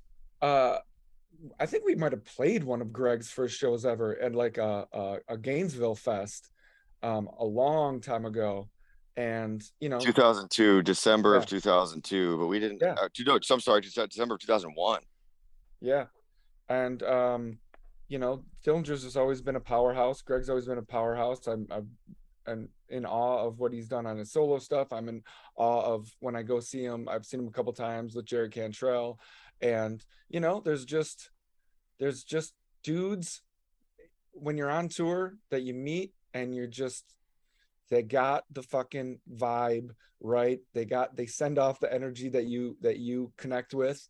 And you're just like something's fucking special about this guy. And so i've always felt that way about greg. And um you know when we were looking for a new uh a singer for the project he was top of the list he's of just talent wise um just the the the the Mount Rushmore, there's one, uh, and, and so we kind I just I've told this story a couple times, but I'll tell it again. Saw him in Vegas uh, with Jerry Cantrell. I was there. Me and Steve were there, just doing some other bullshit, and uh, got him the demos and said, you know, hey, we don't have a singer. it's really that simple. And then, uh, you know, I, I ended up getting a, a text message at like three in the morning one night, being like, "All right, let's give these motherfuckers what they want." and it was just so Greg because that is that is that is just Greg. Just he- he- he's gonna fucking make you want to run through a wall, and maybe it's at three in the morning after you haven't heard from him in a couple weeks. But either way, you know, you know, you're fucking getting the best. you know that if i'm not responding it's because i'm charging i'm like charging up i'm in standby mode but then when i when i reach 100% charge i'm, I'm it's it's all gonna be fucking good you know? But no, I said the same thing about Jordan. It's like, you know, there's oh, in the last 20 fucking five years or however long, 23 years that I've been doing this, like there's not a lot of bands. There's, you know, I, I can, I can, I can't even name, if I were to try to name five of them from our world there in the last 25 years, there's not as many that have as strong and as individualistic and as impactful of like a sonic fingerprint as you know Jordan as every time I die did, and a lot of that is because and mo- most of that is because of Jordan's writing, as is evidenced in like the way that this music sounds. a very, very, very distinct, unique voice, and I gravitate towards strong flavors. I don't like collaborating with people that don't have strong flavors because I'm very, you know, uh, I'm a I'm a strong flavor, you know. So uh, so fucking yeah, I want uh, someone else to to have you know have that, and and, and Ben had that, you know, and uh, you know all the people that I work with, obviously Jerry Cantrell has that. Um, you know, mm-hmm. when you hear, you know, the other side projects that I've done, like Max Cavalera has that, you know, so it's like, I, I need people that have like a really strong thing. And, and like I said, in the last 20 fucking years, there's not been really, like I said, I can name guitar three. I can't even guitar. I can name bands. I can't really name. I probably can't name three guitar players that have come from our scene in the last 20 years that have had this the, the, the distinction and have made the impact that that Jordan has had, you know, and you can't really hear that from anyone else. It's so distinct. If you can manage to do something so distinct that when you hear someone else that sounds like you, they they you immediately go, oh, that band sounds like a a, a rip off of this band. Like that's very hard to do. You can't you can't do it on purpose. There's a million people that can shred, they can practice, they can play other people's shit, but to have someone play and sound like themselves is very fucking very very rare, you know. And uh, his sonic fingerprint is really fucking strong and so that's obviously immediately appealing to me and then you know we hadn't actually hung out in like a really long time and fucking when he came to the jerry show he was with ben koller and who you know is a friend of mine and ben koller was in vegas too and ben was like hey jordan's here too uh we're all you know we're both coming to the show and then we ended up hanging out and having a blast and getting fucked up and you know uh, acting a fool and on uh on jerry's bus while he's trying to relax and eat pizza. I think we're just like eating all the pizza in the fucking in the front lobby of the bus and just you know fucking just and then uh, we just fucking had a blast. And then I was like, dude, send me send me these fucking songs. And then you know it's uh it's always really interesting. It's a challenge to like you know it's that's what keeps you going is fucking having someone throw you shit that's so distinct that it's like fuck man. Like what am I gonna do with this thing that like fucking is being sent to me that sounds so much like this other person? Like you have to i had to like listen to it a lot before it really like before i before i naturally started to react to it. And that's what you want to happen. You don't want to have to think while you're some you know responding to something. You want to be able to just respond to it quickly and in order to do that you have to like let it soak in and kind of like you know especially this kind of music i had only written you know, uh, it's a conversation. I'd only had that conversation with one other person because Dillinger is the only band that I've, I've ever been in that operated in this in this scene. Like everything else I've done has kind of been on the outside of it or in, in some other world or something, and or or in more of a metal world. And, mm. and so like this was much different for me. I had to fucking sit and wait and let it soak in, and then when you know one day I was like I said, like he said at like two in the morning, I was just like listening to the stuff, and then suddenly like I I heard it like I, I it, and when it when it started it was coming fast and I was like oh shit there it is. You know it, it's fucking you know coming out now and uh then it was just like okay let's fucking go and then pretty much since that point we've just been gas pedal and it's I think it tangible I think it's tangible to other people too and that's why people are responding to it that there's there's electricity here you know and and uh I'm very grateful for that because you don't get you don't get too many of those. You know, you don't get too many of those things. But you rec- like, like I said, you recognize the people that are uh, the you recognize the other the, the strong ones in your pool, and you know, I'm fucking glad he hit me up. You know. Yeah. I mean, when you were writing those initial songs, Jordan, did you? And I know you said like kind of Greg would have been the the number one guy that you wanted to go for. Did did you kind of write songs with? Uh, did you have any idea that if he said yeah, you know, did you sort of think like, oh, this is going to sound good with his voice, or were you just writing and going, well, this is what I write and this is what I want to write, or did you kind of write it with Greg in mind? Um, well, no, I mean, I write. True, true answer is I, I when I'm writing on my bed or on my couch, I'm writing with Steve and Goose and Will in mind. I'm, I'm, I've always been, and this is this is not this is only because of the routine. This is only be, because of what uh, I've gone through, and this only because of of how it's been in the past. Um, it's always been uh, vocals last, and so whenever I write, um, I want it. I write on an acoustic guitar because I feel like if it sounds good on an acoustic guitar, it'll sound good plugged in, And if it sounds good plugged Yeah. in, it, it'll sound good when I bring it to Steve and Goose, and they're only going to make it better, and they always do. They absolutely. And then now we have, you know, the the Will Putney added to the equation of these are just dudes that help me um, take ideas and and make them uh, and just bring them out into the world and they make them better i mean there's there's specifically riffs on the, this ep where even when me and goose and steve thought that the songs were as good as they were going to get we brought them to will and will's like i'm going to replace your worst riff with a new one and that new one is going to be the best one in the song. So then by the time it gets to greg it's just it, it's just so ready to go that um you know i hate to sound too trippy about the whole the whole uh final product but it really is like sometimes when you're working with people as special as will and goose and greg and steve sometimes you just trust the process. You know that these songs aren't going to come out unless they have the best of the best vocals on them. They're not going to come out unless it's got the best effects the best riffs the best mix.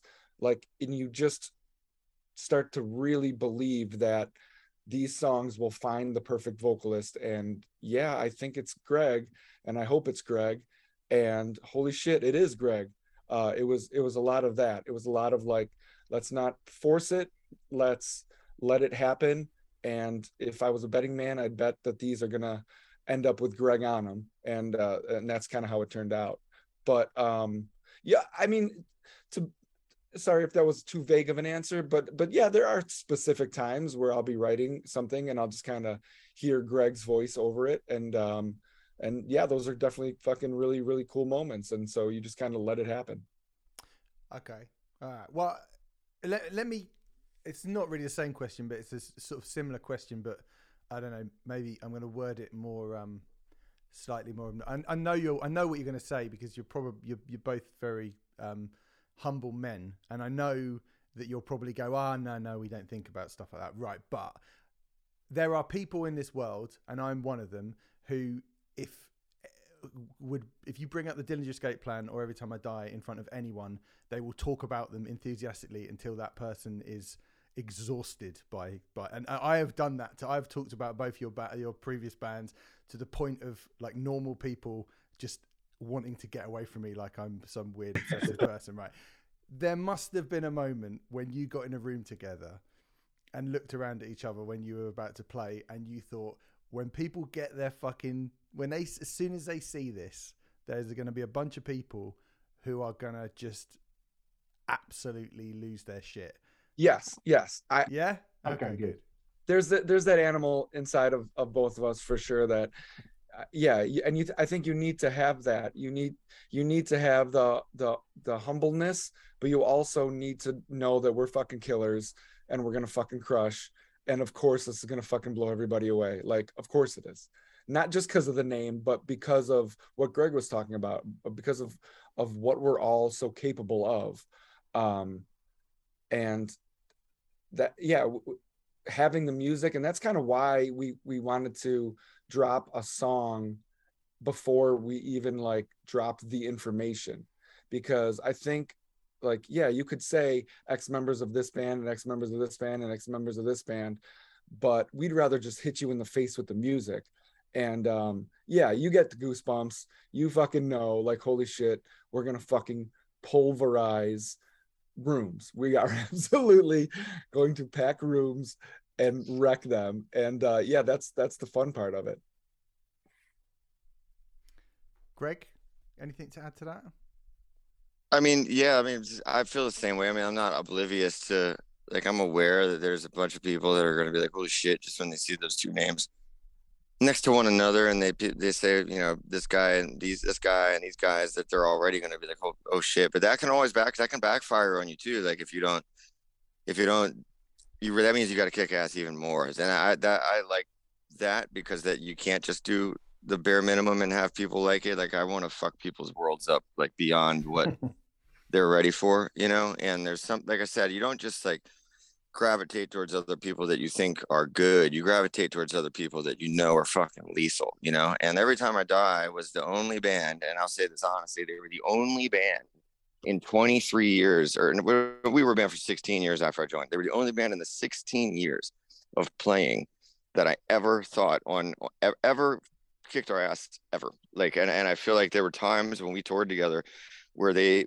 kicked our ass that night. And like that was the only time i ever felt that you know? And like of every band i've ever played with on festivals on tours on anything they were the only one. And i never forgot that. Like i, I remember it distinctly. I remember distinct shows on our tour together still to this day because i'm so competitive that i remember that there was nothing we could do to to to take that night. Like they had already they already had it and and it was just like fuck man you know? And there's like something to be said for that. And like so i know for a fact that you put me and the fucking driving force of that band together and it's it's going to be a lethal killing machine uh, you know? So like i there's something about that that's for me really appetizing to like just be like all right you know like fucking uh, if people think that it's just exciting on paper you know like there's there's more coming than you can than you than you know you know mm. Uh, it's it's the third band on that bill on the Every Time I Die Dillinger Escape Plan and one other. They're who they're the real victims here. Like whoever that third band was. yeah, exactly. they're they're the they're the ones who are coming out of that tour. I mean, you could be, yeah, you guys you guys were good live. I'm not going to get too like bum licky or anything, but yeah, I, that w- would have been a good tour. Um.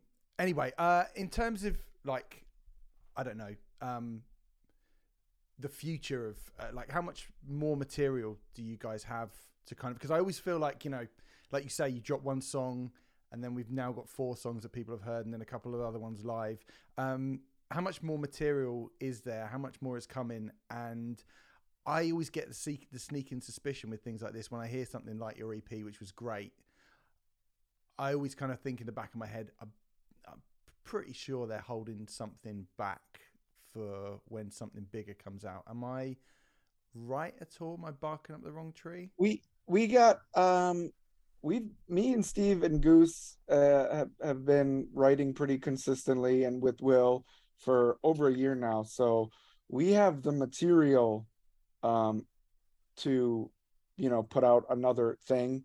Um but uh, as far as us like sitting on a finished product, uh unfortunately, no. I guess if you want to is it that should we just let people think that? No we've been so good with like the surprise drops. Maybe i'm completely lying but um there's no shortage of ideas. There's no shortage of music. We have songs.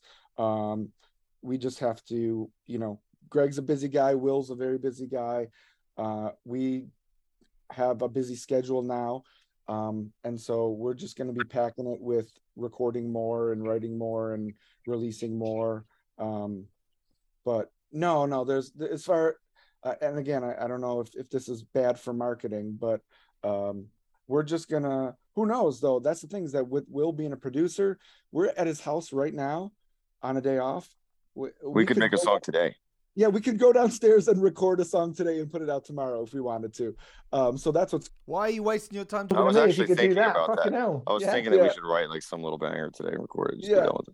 But that's that's what's cool about about this is that it exists in a new time that our old bands didn't, where we actually could do that. Um, 23 years and every time I die, and we never released one surprise anything. No surprise video, no, and even like even the the singles, you had to like promote the announcement. Like hey guys, stick around tomorrow. There'll be an announcement, and then the, tomorrow it's like new song next week, and then you. So there's always like these announcements, and then announcements about announcements, and announcements about announcements about announcements. And so with this, it's so fun to just be like, here's a video, here's a song, yeah. here's an EP. Um, and so yeah, we do have music written, and so what it is nice to know. Oh shit, we got a week off let's go and, and uh because you hear all these amazing stories about classic albums that are just written and recorded in a week, written and recorded in two weeks, written and recorded in a month. So I think we got that magic to where we just have to, whatever we set our mind to will happen. If we want to put out nothing for the rest of the year, we'll put out nothing for the rest of the year. If we want to put out a full length by the end of the year, all we have to do is just kind of find the time to do it. Um, And so yeah, having right- Will is kind of a cheat code because we don't need to get a producer. Like we have, you know, we're all enclosed. Like we have a full stop shop within the band, so we can operate however quickly we want. I mean, we finished God Made Me an Animal literally two weeks before it came out. Like that, that was turned in. We mastered that fucking like two weeks left before it came out. Wow, So that was, yeah. that's amazing. I mean, That's- fuck, I recorded vocals after I recorded the finished, the final vocal that I recorded was done after the US tour of mine, which just ended. The final US tour date for me was June 7th.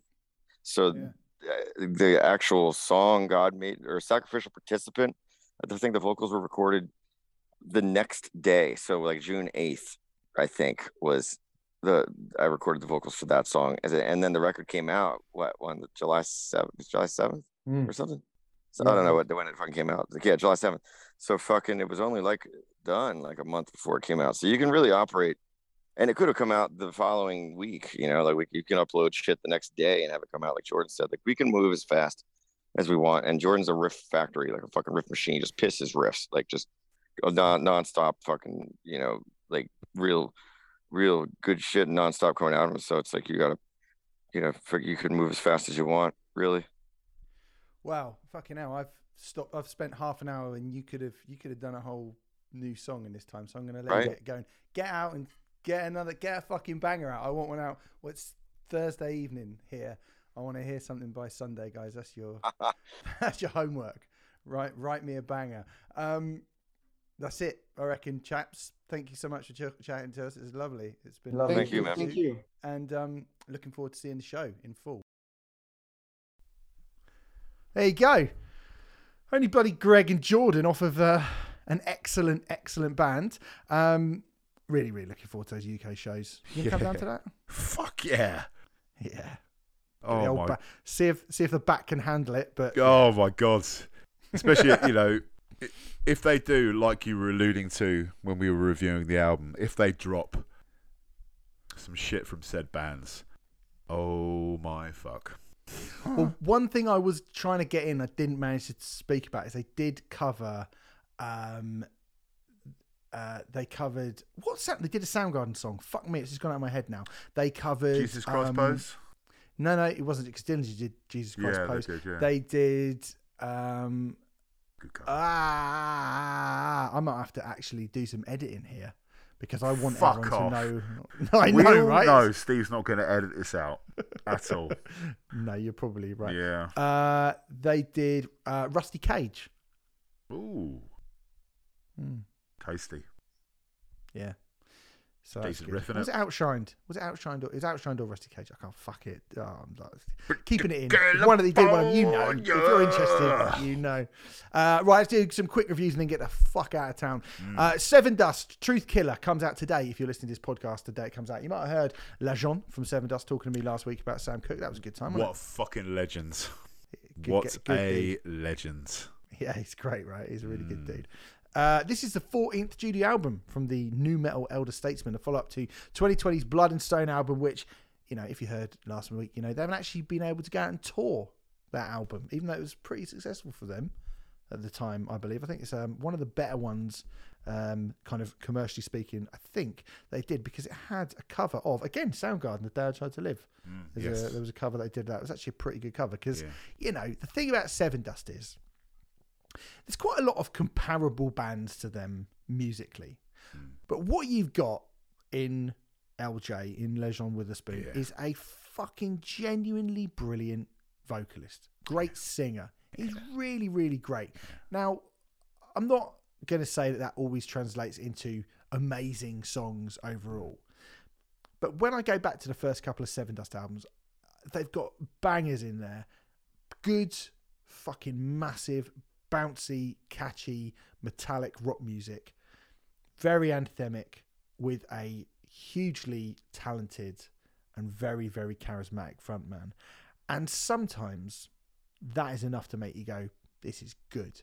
I've got to be honest, I haven't massively checked in them for a long time. Probably going back to um, Blackout the Sun in 2010 when my cha- tastes were changing a fair bit. But uh, before we get into it, your your thoughts on Sevendust as a band, Gaz? I mean, I, I, I, you know, I'll, I'll put my cards on the table. I haven't listened to a Sevendust album since the debut.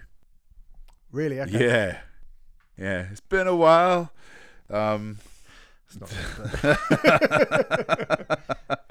just to prove that Steve doesn't edit. Um, I, mean- I mean, you know, Truth Killer. I mean, obvious. You know, man of the match, man of the fucking season. Um, you know, what a voice. Fuck Mm. me. Mhm. Set- But and I kind of, I genuinely, I'd forgotten because all, the, all, all that kind of era of you know nu metal, I'd long since checked out. Really, by this, it, Yeah. it was kind of you know a cursory kind of listen. I'd listen, I'd be like, that's not as good as Spineshank, is it? So, uh, Fucking hell. That is damn with faint praise. because nobody, nobody is as good as Spineshank. Yeah. you know. Um, but yeah, Lajon's voice. I mean, it's, there's so much kind of he can do the soulful stuff, but, can- but when that voice just goes up and it's just that scream, that sort of guttural roar he can do. Um, but with the whole album, like the new album, Truth Killer, it's it is like. I mean, I, I said to you, I was like, was this recorded in 2000 and has only just been like discovered now? Because it it just it, it made me want to um you know go down Camden Market and buy some new rocks and put some criminal damage jeans on Yeah. and go to my my local um, alternative slash metal night and uh, yeah hassle a DJ to play some Sevendust and Orgy.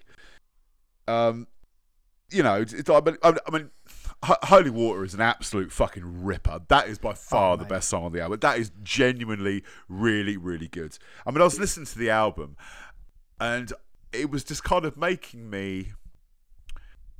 I don't know, just kind of feel kind of fizzy and warm. And then I started chuckling, and I'm like, I'm actually having a really good time listening to this.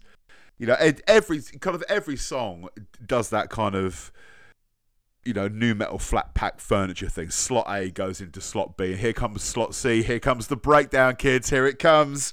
Here comes the big chorus, and it's uh, you know, oh, here comes the big seven string riff, and it, it's all there. All the kind of plot points are there, and it's like it's it's it's decent kind of metal music. The, th- the thing that interests me is like who who buys a, a new Sevendust album in 2023. Who is this getting marketed towards? Because obviously they, they were one of the bands that never split. You know, they, they did a Papa Roach. They just kept just, just kept going, mate. Just kept going. You know, I mean, uh, who who could you package Sevendust with on a tour to, to kind of get some feet through the door in 2023?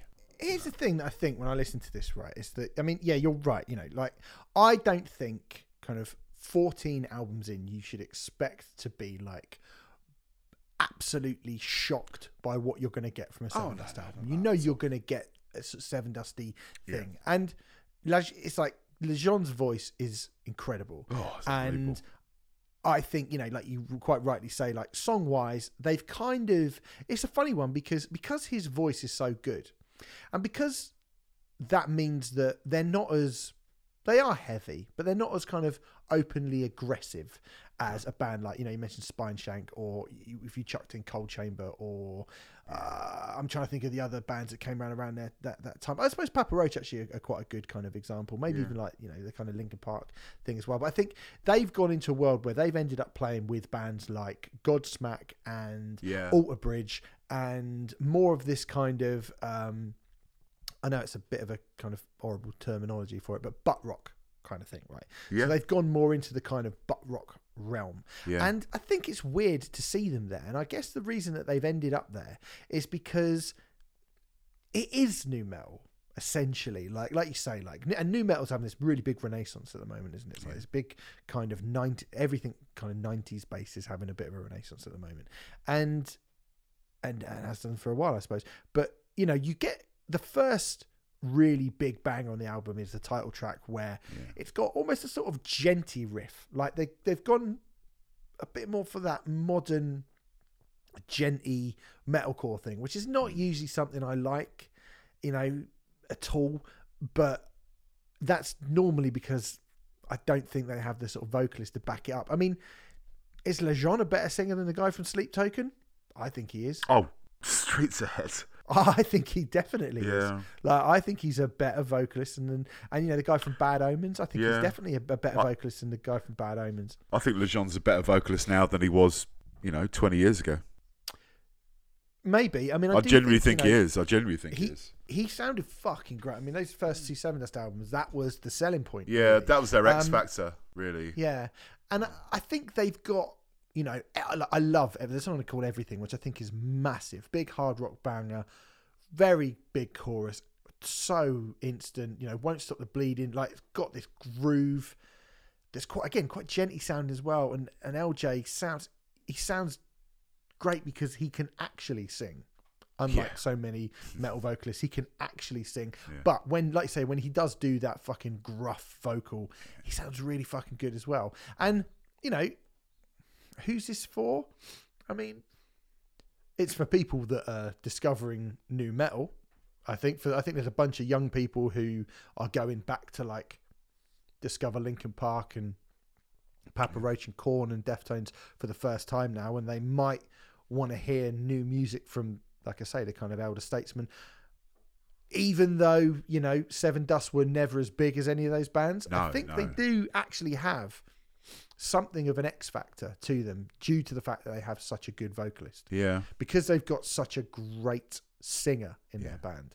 I think that gives them something else. And like I say, you know, Sevendust, self-titled, and Home. I, I really, really loved both those albums when they came out.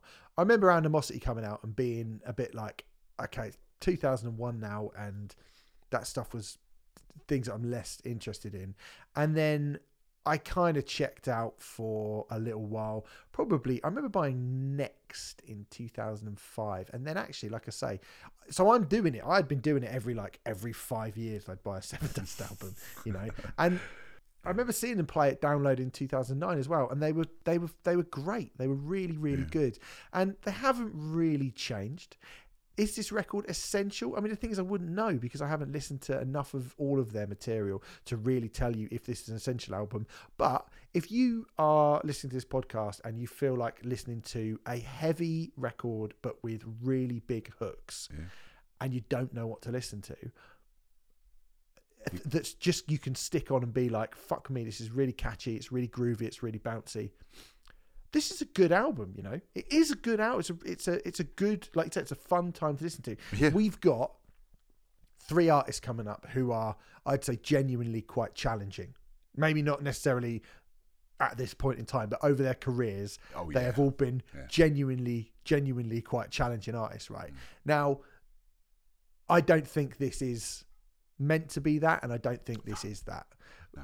But what it does give you, I think, is a kind of, like you say, a kind of instantaneous nostalgic feel, or you know, the, the kind of the illusion of, of nostalgia if you're a young person and you're trying to kind of get into nu metal for the first time, and a slightly different flavor to that, and you know, like I say, the, the the songs are good for the majority of this record. I would say the songs are good. I think the title track, "Won't Stop the Bleeding," I think everything's brilliant. You mentioned Holy Water, Yeah, Holy That's Water. great. Holy Water's wonderful. It's a great. Yeah. Just, it's just a great fucking rock song.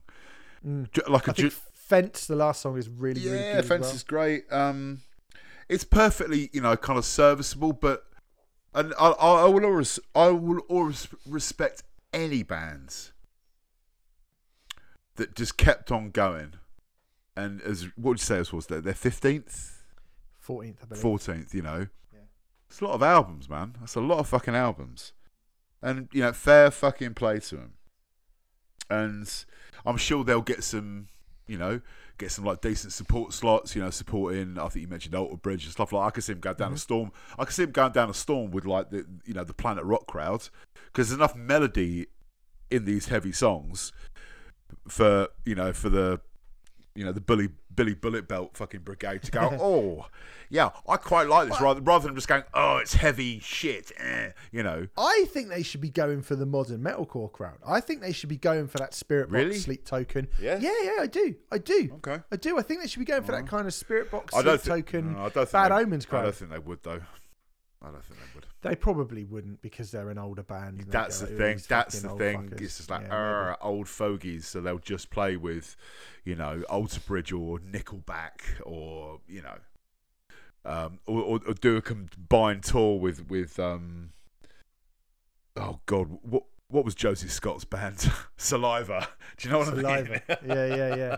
But I, I think I think that's a shame because I, I, I mean, yeah, I think you're probably right. I think because a lot of those, you know, someone like, like Sleep Token obviously have quite a high opinion of themselves. They hide it well though. well, they hide everything very well, uh, in- including their uh, songwriting ability. Yeah, and Yeah, um, including their teeth.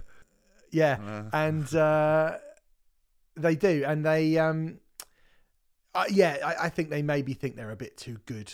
I- I would imagine they probably think they're a bit too clever and to be, you know, playing with a quote unquote nu metal band. But I actually think I would probably take, no, no, probably I would, I would take sort of Sevendust over oh, the God, majority yeah. of those bands. Yeah, of course. You know, Goes they've just really. got a genuinely good, much, much better vocalist Yeah. than any of them, Yeah. frankly. Uh, Truth Killer by Sevendust is out right now. You know, it's good.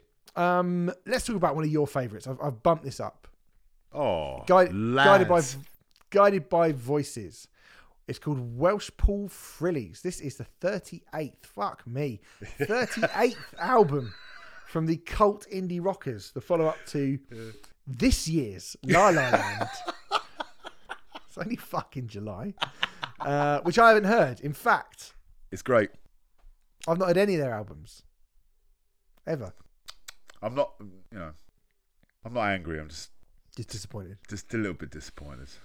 Well, but as, is, as we've spoken about before, I think we spoke about it when I when I came on and did my top five of the year last year. We were saying, like, where the fuck do you start? Like with Well, the fall, no where the fuck? Yeah, exactly, exactly. It's hard. Man. So- it's hard. I, I, I don't know. This is the very first Guided by Voices album I've ever listened to, so I cannot say where I think it should sit in their discography. I'll let you give me the hard sell in a second, but here's what I will say. I think they're a very cool sounding band, just on the evidence of this record. Uh, Gaz, go on. Tell me Well. about Guided by Voices. Well,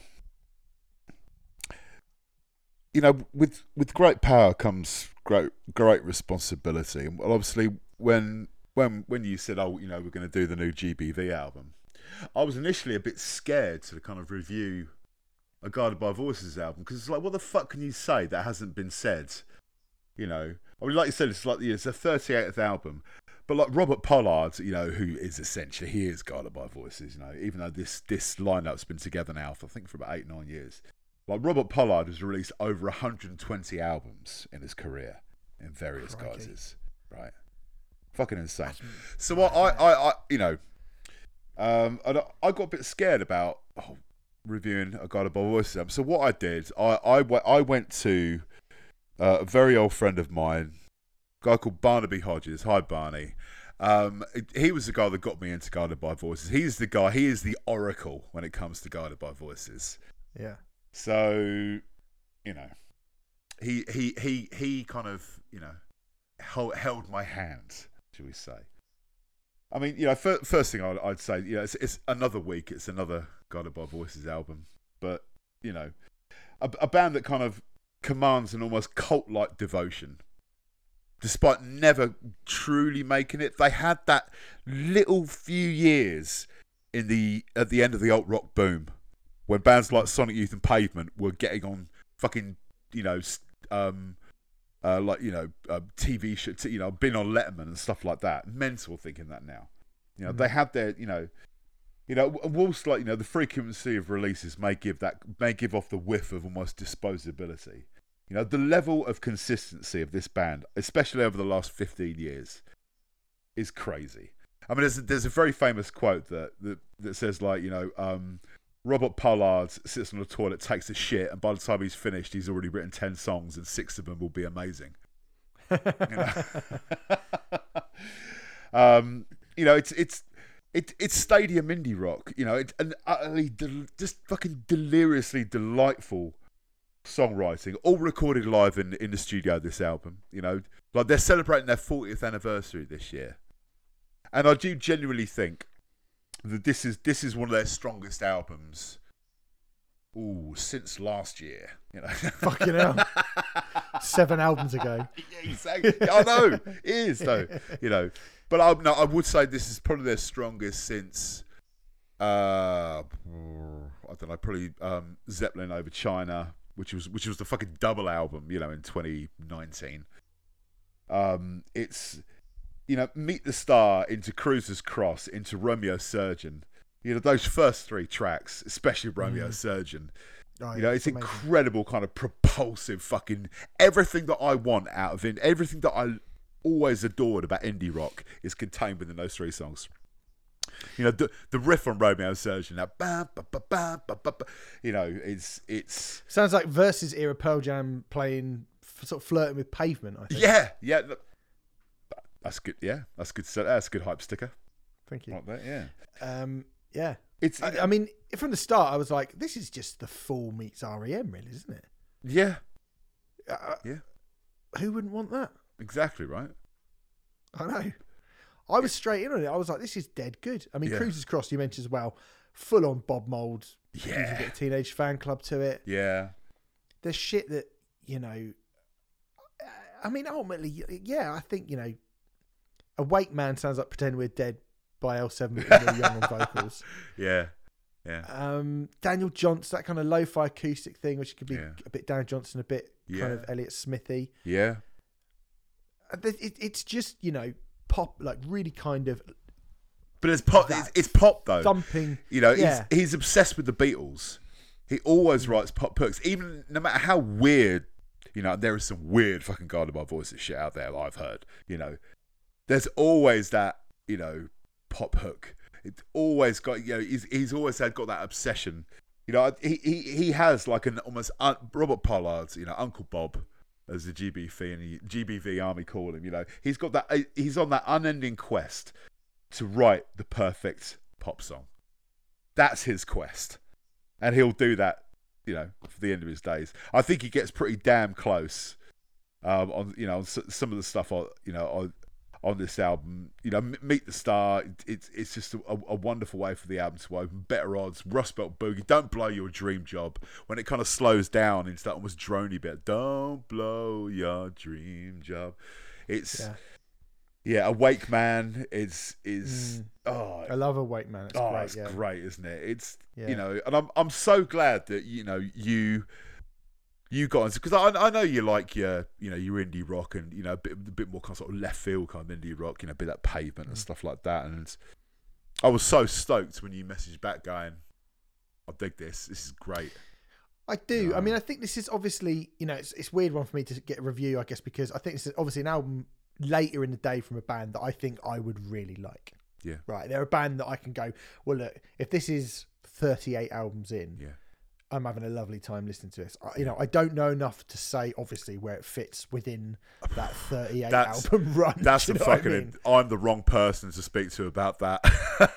but what I would say to you is now start with this and go backwards from here, oh, because okay. you will like at least the previous dozen since they reformed in 2017. You will you will get something out of every one of those albums, even though that's about. 12 or something 15 So Uh, mad you know that includes two double albums i think you know Yeah. um, but it is, it's- it is yeah. there, like you say, you know, this is, um, there is that little run, then it really did remind me of like a Beatles album, Animal Concentrate, Cats and Heat, Mother Mirth, yeah which, Yeah. which is what, like six minutes, seven minutes Yeah. of music Yeah. in over three songs, and Yeah. you're like, oh, they've just gone bang, bang, bang, bang, like you know, bass heavy, kind of thumpy, really kind of lovely, melodic, jangly indie alt rock. Yeah. And I was like, yeah, fucking brilliant. And they don't, you know, there's 15 tracks on here, and yet it is only 41 minutes long, yeah right? Um, so they rattle through stuff, and I think that's really cool because when you making those kind of illusions and comparisons to something like Sonic Youth, I was like, are we going to be here? All f-? I saw they had 15 songs in it. I was like, are we going to be here until fucking Thursday? Going- 25 then- minute wig outs yeah yeah, I can't have that. Um, but I'm glad it's not. It's it's it's not that at all. Uh, it's called Welsh Pole Frilly Welsh Pool, Yeah. Welsh Pole. Welshpool Frillies by Guided by Voices, and um, yeah, I will be checking them out some more. please do mate beginner's guide at some point, maybe. There's a great idea. That's a wonderful Mm. idea. I'm pretty sure there's a third album coming out before Christmas as well. So Beginner's guide to guided by voices, circa 2021 to 2023. 2023. I think we might have to do it in eras, mate. I think we might have to. it's Fair too much. All right, let's move on now. Magic 2 by Nas, the 16, 16th studio album for Nas. 16 albums in now. Yeah. And people still go on about Illmatic, which is understandable, really, Yeah. that people do that, as it is that fucking good. uh, when we were Riot Act back in 2021, we reviewed King's Disease 2. Since that came out, there's been a, a bit like Guided, not quite like Guided by Voices, but since 2021, when we reviewed King's Disease 2, there's been King's Disease 3 and then Magic Part 1, and now here is Magic Part 2. So Nas himself as well, smashing the albums out. Quite a lot of albums, you know, at this point. He's very being very, very prolific recently. Um, King's Disease 2 got really good reviews. I wasn't that fussed by it, save for that very excellent feature by Lauryn Hill. I don't know if you heard that, but she's on one of those songs. Fucking No. I really, didn't hear really album good. at all, to be honest. Um, Nas is like for me one of the ultimate up and down like hip hop artists of the nineties and beyond. He can be great sometimes. He can be, I think, quite trying sometimes as well. There are. Hold on, I'm going to sneeze. I probably should edit this out. Nah. Fuck Oh no, I'm not going to. I'm actually not going to. I'm not gonna sneeze. Hey. There he is. oh fucking hell! No, it snuck up on me. You bastard. I think I just Uh, saw your laptop shake. Oh, dearie me. Yeah, sorry. Nas can, Nas can be the ultimate kind of hit and miss rapper. I think when he's good, he's incredible. He can be, uh, I don't know what the word is, but a little bit just sort of, I think he, some stuff just gets kind of put out and it's like, oh yeah, that'll do. Um, so after King's Disease 2, I was like, I'm not going to go mad on listening to the other two things. But, you know, this this came along and I thought, yeah, we should probably we should probably cover it. Um, because you know this worth a listen, isn't it? Mm. And I'm going to stop short of saying that this album is great because gr- great, we know what great means in in the hands of this gentleman. Yeah. But I think this is a very, very, very good Nas album. Very good. It isn't it? It's a lot of fun, isn't it? It's a lot of fun. It's everything a 90s hip hop head could require. And, and again, it's a very short, succinct album. It's like just a shade over half hour. Um, Yep. Just shy of 32 minutes. Yep, I mean, it's, per- it's it's perfect. Um, it- it's great because it, it, it literally I start it when I leave my house and it finishes just as I arrive at work. It's fucking wonderful. Lovely stuff. yeah, it's great. Um, I mean, Nas, you know, he'll always remain like the, you know the lyrical kind of wizard. You know, nostalgic but kind of forward thinking, and not you know, Illmatic. I mean, it, it, I'm sure he kind of has grown to kind of love it and stuff now, but it did remain that um, kind of very heavy thing round his neck. Let's put it that way. So much to the point that he did, he did like a sequel to it in the early noughties called Stillmatic, which is fucking rubbish. Yeah, that's one of the ones, isn't it? Yeah, one of the Yeah, ones it's that's absolutely terrible. I mean, I, I love. I've always loved, you know, his, his his rhymes and his flow, but like, you know, the nostalgic rhymes. You know, you got you, he, he rhymes about Questlove, Flavor Flav, Eric B and Rakim, Dumb and Dumber, Miami Vice, and Bryan Cranston. All Neil Young? suppose. Neil Young, yeah. You know, it's it's fucking pop culture heaven, and it's it's kind of everything I want from from one of the old school kind of 90s brigades in regards to something new. You know, th- this album is fucking streets ahead of that last Public Enemy album. Oh god, that yeah. that border on fucking embarrassing. This is not embarrassing at all. I think there was some genuine kind of there, there was some genuine you know great stuff. And, you know, Office Hours with Fifty Cent, man, that's a, that's a certified banger. oh, when Philly turns up on that, Oh, like, wait, there he is. There, he- there he is. Yeah, Avoiding those You know, bottles, are you? yeah. I mean, it's really great. You know, like you say, that is proper wicked old school kind of strutting drag. I think Abracadabra is you know Oh, you, yeah, with the first song proper. You know, you Yeah. get a, a couple of bouncy ones back together. I think going through it track by track, Black Magic's okay. Uh, that wasn't one of the better ones, but then I think you get two fucking killer ones back to back. Motion Oh, is really dark and the full album, of man. threat. Best song on the album. I think it's my third favorite because I think okay. it in- immediately is usurped by Bokeem Woodbine with that kind of orchestration Yeah. meets kind of ragga thing. ragger, yeah. yeah. Neil Young, but with bounce. It's fucking great. Yeah. I think the best song on it is what this really means. It is Oh, fucking yeah, that- incredible. Yeah. Like it bobs and it weaves and the beat and the hook and you know Nas reminiscing on his career and all of his achievements, calling this his third prime. Yeah. I like that. yeah, I like that. It's the, my uh, third prime. Great. Um, yeah, man, it's it's it's Pis- really good. P- pistols, pistols on your album cover as well. Is decent. That's silver medal for me because it, it basically cause, because it pays homage to Boogie Down Productions, who I fucking Yeah. adore. I'm like, yeah, sold, home run, take Yeah. my money. Was it the hardest shit scene since Rakim and Eric B? Yeah, Uh, I murdered. I murder. Well, I can't say what he says, but I murder gentlemen on wax and forget where they buried. Like, I love that shit. So good. Talking about Yeah. like Tupac. Oh, Tupac came to the studio and did the. Yeah. Like, it's it's really cool. And again, it kind of it looks back, but you've also got, um, you know, like the final track, which I think is actually only just a bonus track, but it's got Twenty One Savage on it. One mic, one gun. It's not the Yeah, best, but it's great. you think like really like it's a kind of yeah. I think it's a decent meld of like Yeah, new and old. yeah, know? Completely. And I think he kind of he can it shows that he can kind of he's thinking about that and he can live with that as well. Like he can you kind of live with some of the, the younger artists. Um he shouts out J Dilla on Urban Magic Johnson as well, Mm. which I think is cool. Um yeah, man. I mean it's funny because I think the last few Nas albums have just been him doing a lot of that. Oh man, like I grew up here and I did this then, and do you remember when that happened? And that could, I think, that could have been like quite a risky thing to do. Yeah, I think that could have been quite a risky thing in, in the hands of certain artists to be like, oh, back in the day when we were doing this, and you know, because often it turns into like. "Uh, rappers now are fucking shit, and back in the day we were proper, right? And you're just like, oh, all right, come on. Chuck D moaned about drones or something. Do you know what I mean? Like, you don't Yeah. need that. But um, yeah, but he doesn't. He makes it feel like he's kind of sitting down and you're almost taking like a tour through his neighborhood, which I think he went for on like King's Disease as well, Mm. And got it right a little bit. But too much of it, I think, like the songs just weren't that interesting. I think there's at least. I mean, how many tracks is this? It's like ten Uh, tracks, right? it's Eleven. 10, the- 11. yeah, Yeah. I reckon eight of these are proper bangers. yeah, I think it's I think it's really really strong. It and it's it's I've I've listened to it a lot, and I liked it a lot more than I thought I would. I was like, oh yeah, new Nas album, okay, here we go, mm. and I was like, yeah, I like this. fucking ace. It's a man. proper really bit of me. It's a proper bit of me. Just Yeah. old school nineties hip hop done right.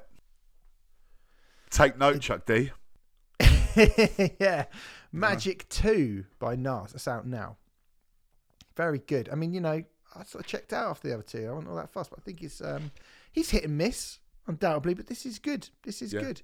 Yeah. Uh let's have our final review. Don't Let Your Love Life Get You Down by Jaye Jayle is where we're gonna end. Second full length album from the Kentucky based project of uh multi instrumentalist Evan Patterson, It's a follow up to his excellent 2020 album Prison, which was in my top 20 albums of the year back when it was released. I don't know if you've heard that album, Gaz. No, I haven't. It's really great. I will It's definitely really be going back to it after this album. Mm. So, is this an album? Is a mini album? It's only eight tracks in it, so It's only eight tracks, but it's, but, I mean, it's long enough to be an album, isn't it? Uh, in terms of length, I guess it's just Mm. about kind of long enough. so. I'm thinking to be. It says album. I mean, it's 38 minutes long, so it's the, it's the second longest album that we're doing this week. fair. so I, I guess it. I guess it is. Um, or is it? Oh no, seven. It's, yeah, it's longer than an Nas album. Put it that way. Um, so prison really got its claws into me when I first heard it. I thought it was cool. I thought it was pretty cool. It's kind of post again a band you're not really supposed to be talking about, but in a post Daughters world. Um, after that album came out from that particular band that everyone was so delighted with, and it, you know it was quite an incredible album at the time.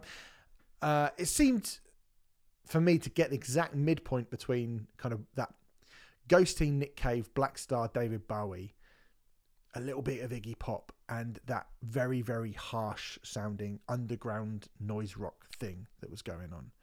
And I thought he balanced that kind of darkness, melancholy, melody, threat, and just anger really, really well.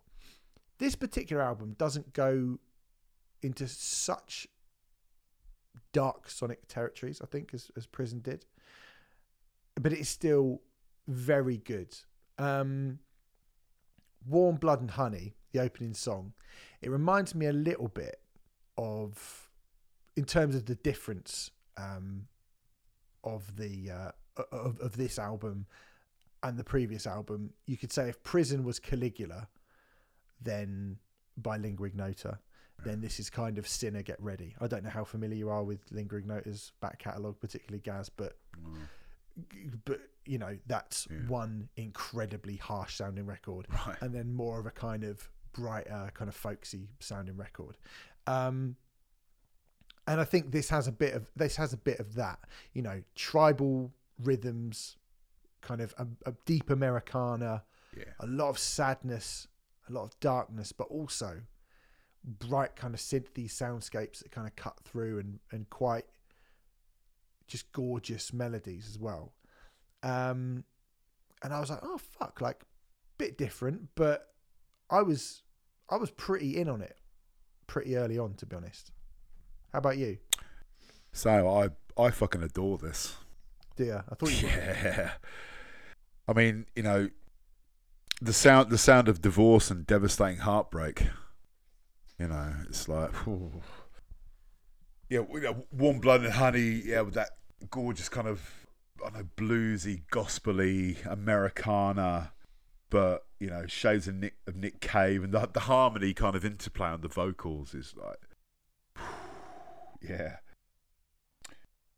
just invokes like all the pain caused by loss.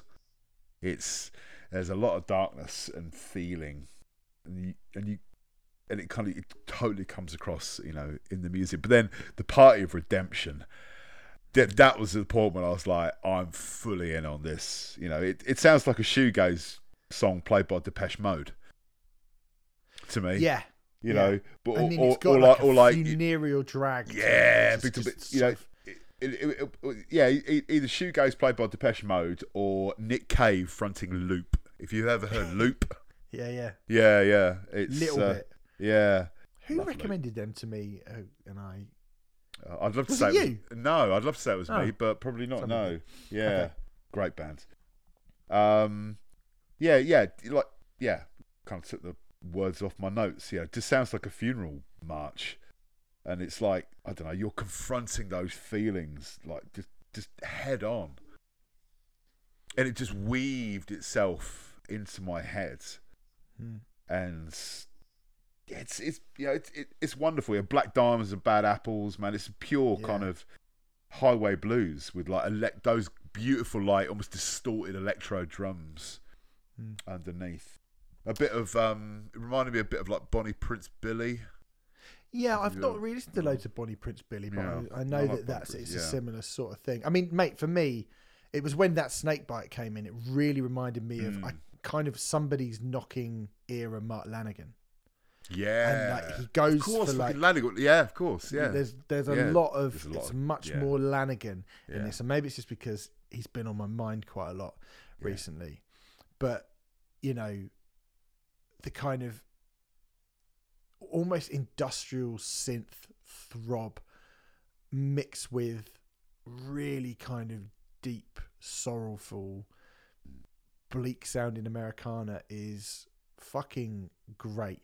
My favorite song on the record is "Waiting for My Life," or "Wait, Waiting for the Life," I should say, yeah, which almost gets to like Cult of Luna esque yeah, kind of heaviness, yeah. um, but not really sonically heavy. It just feels like so.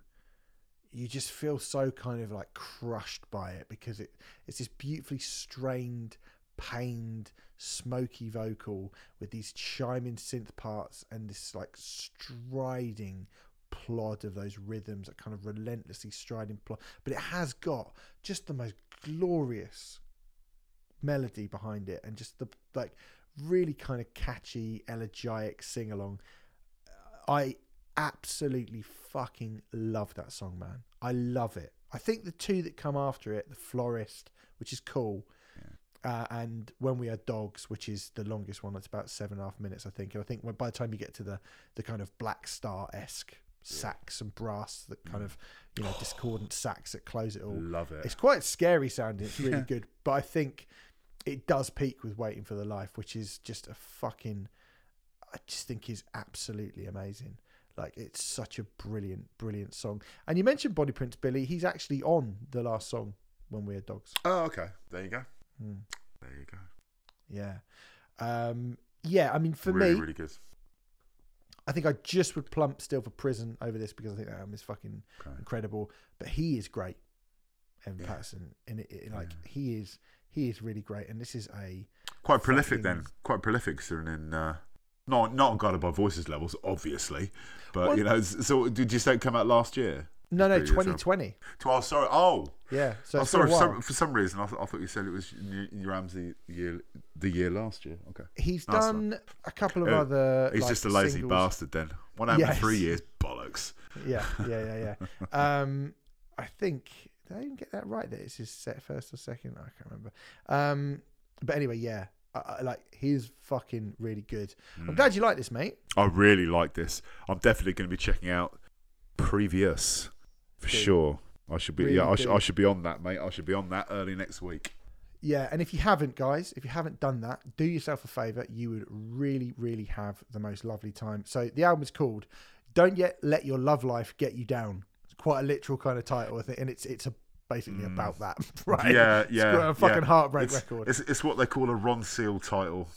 Yeah, yeah, it really is. Um, anyway, thanks very much for listening, guys. That is it for us for this week.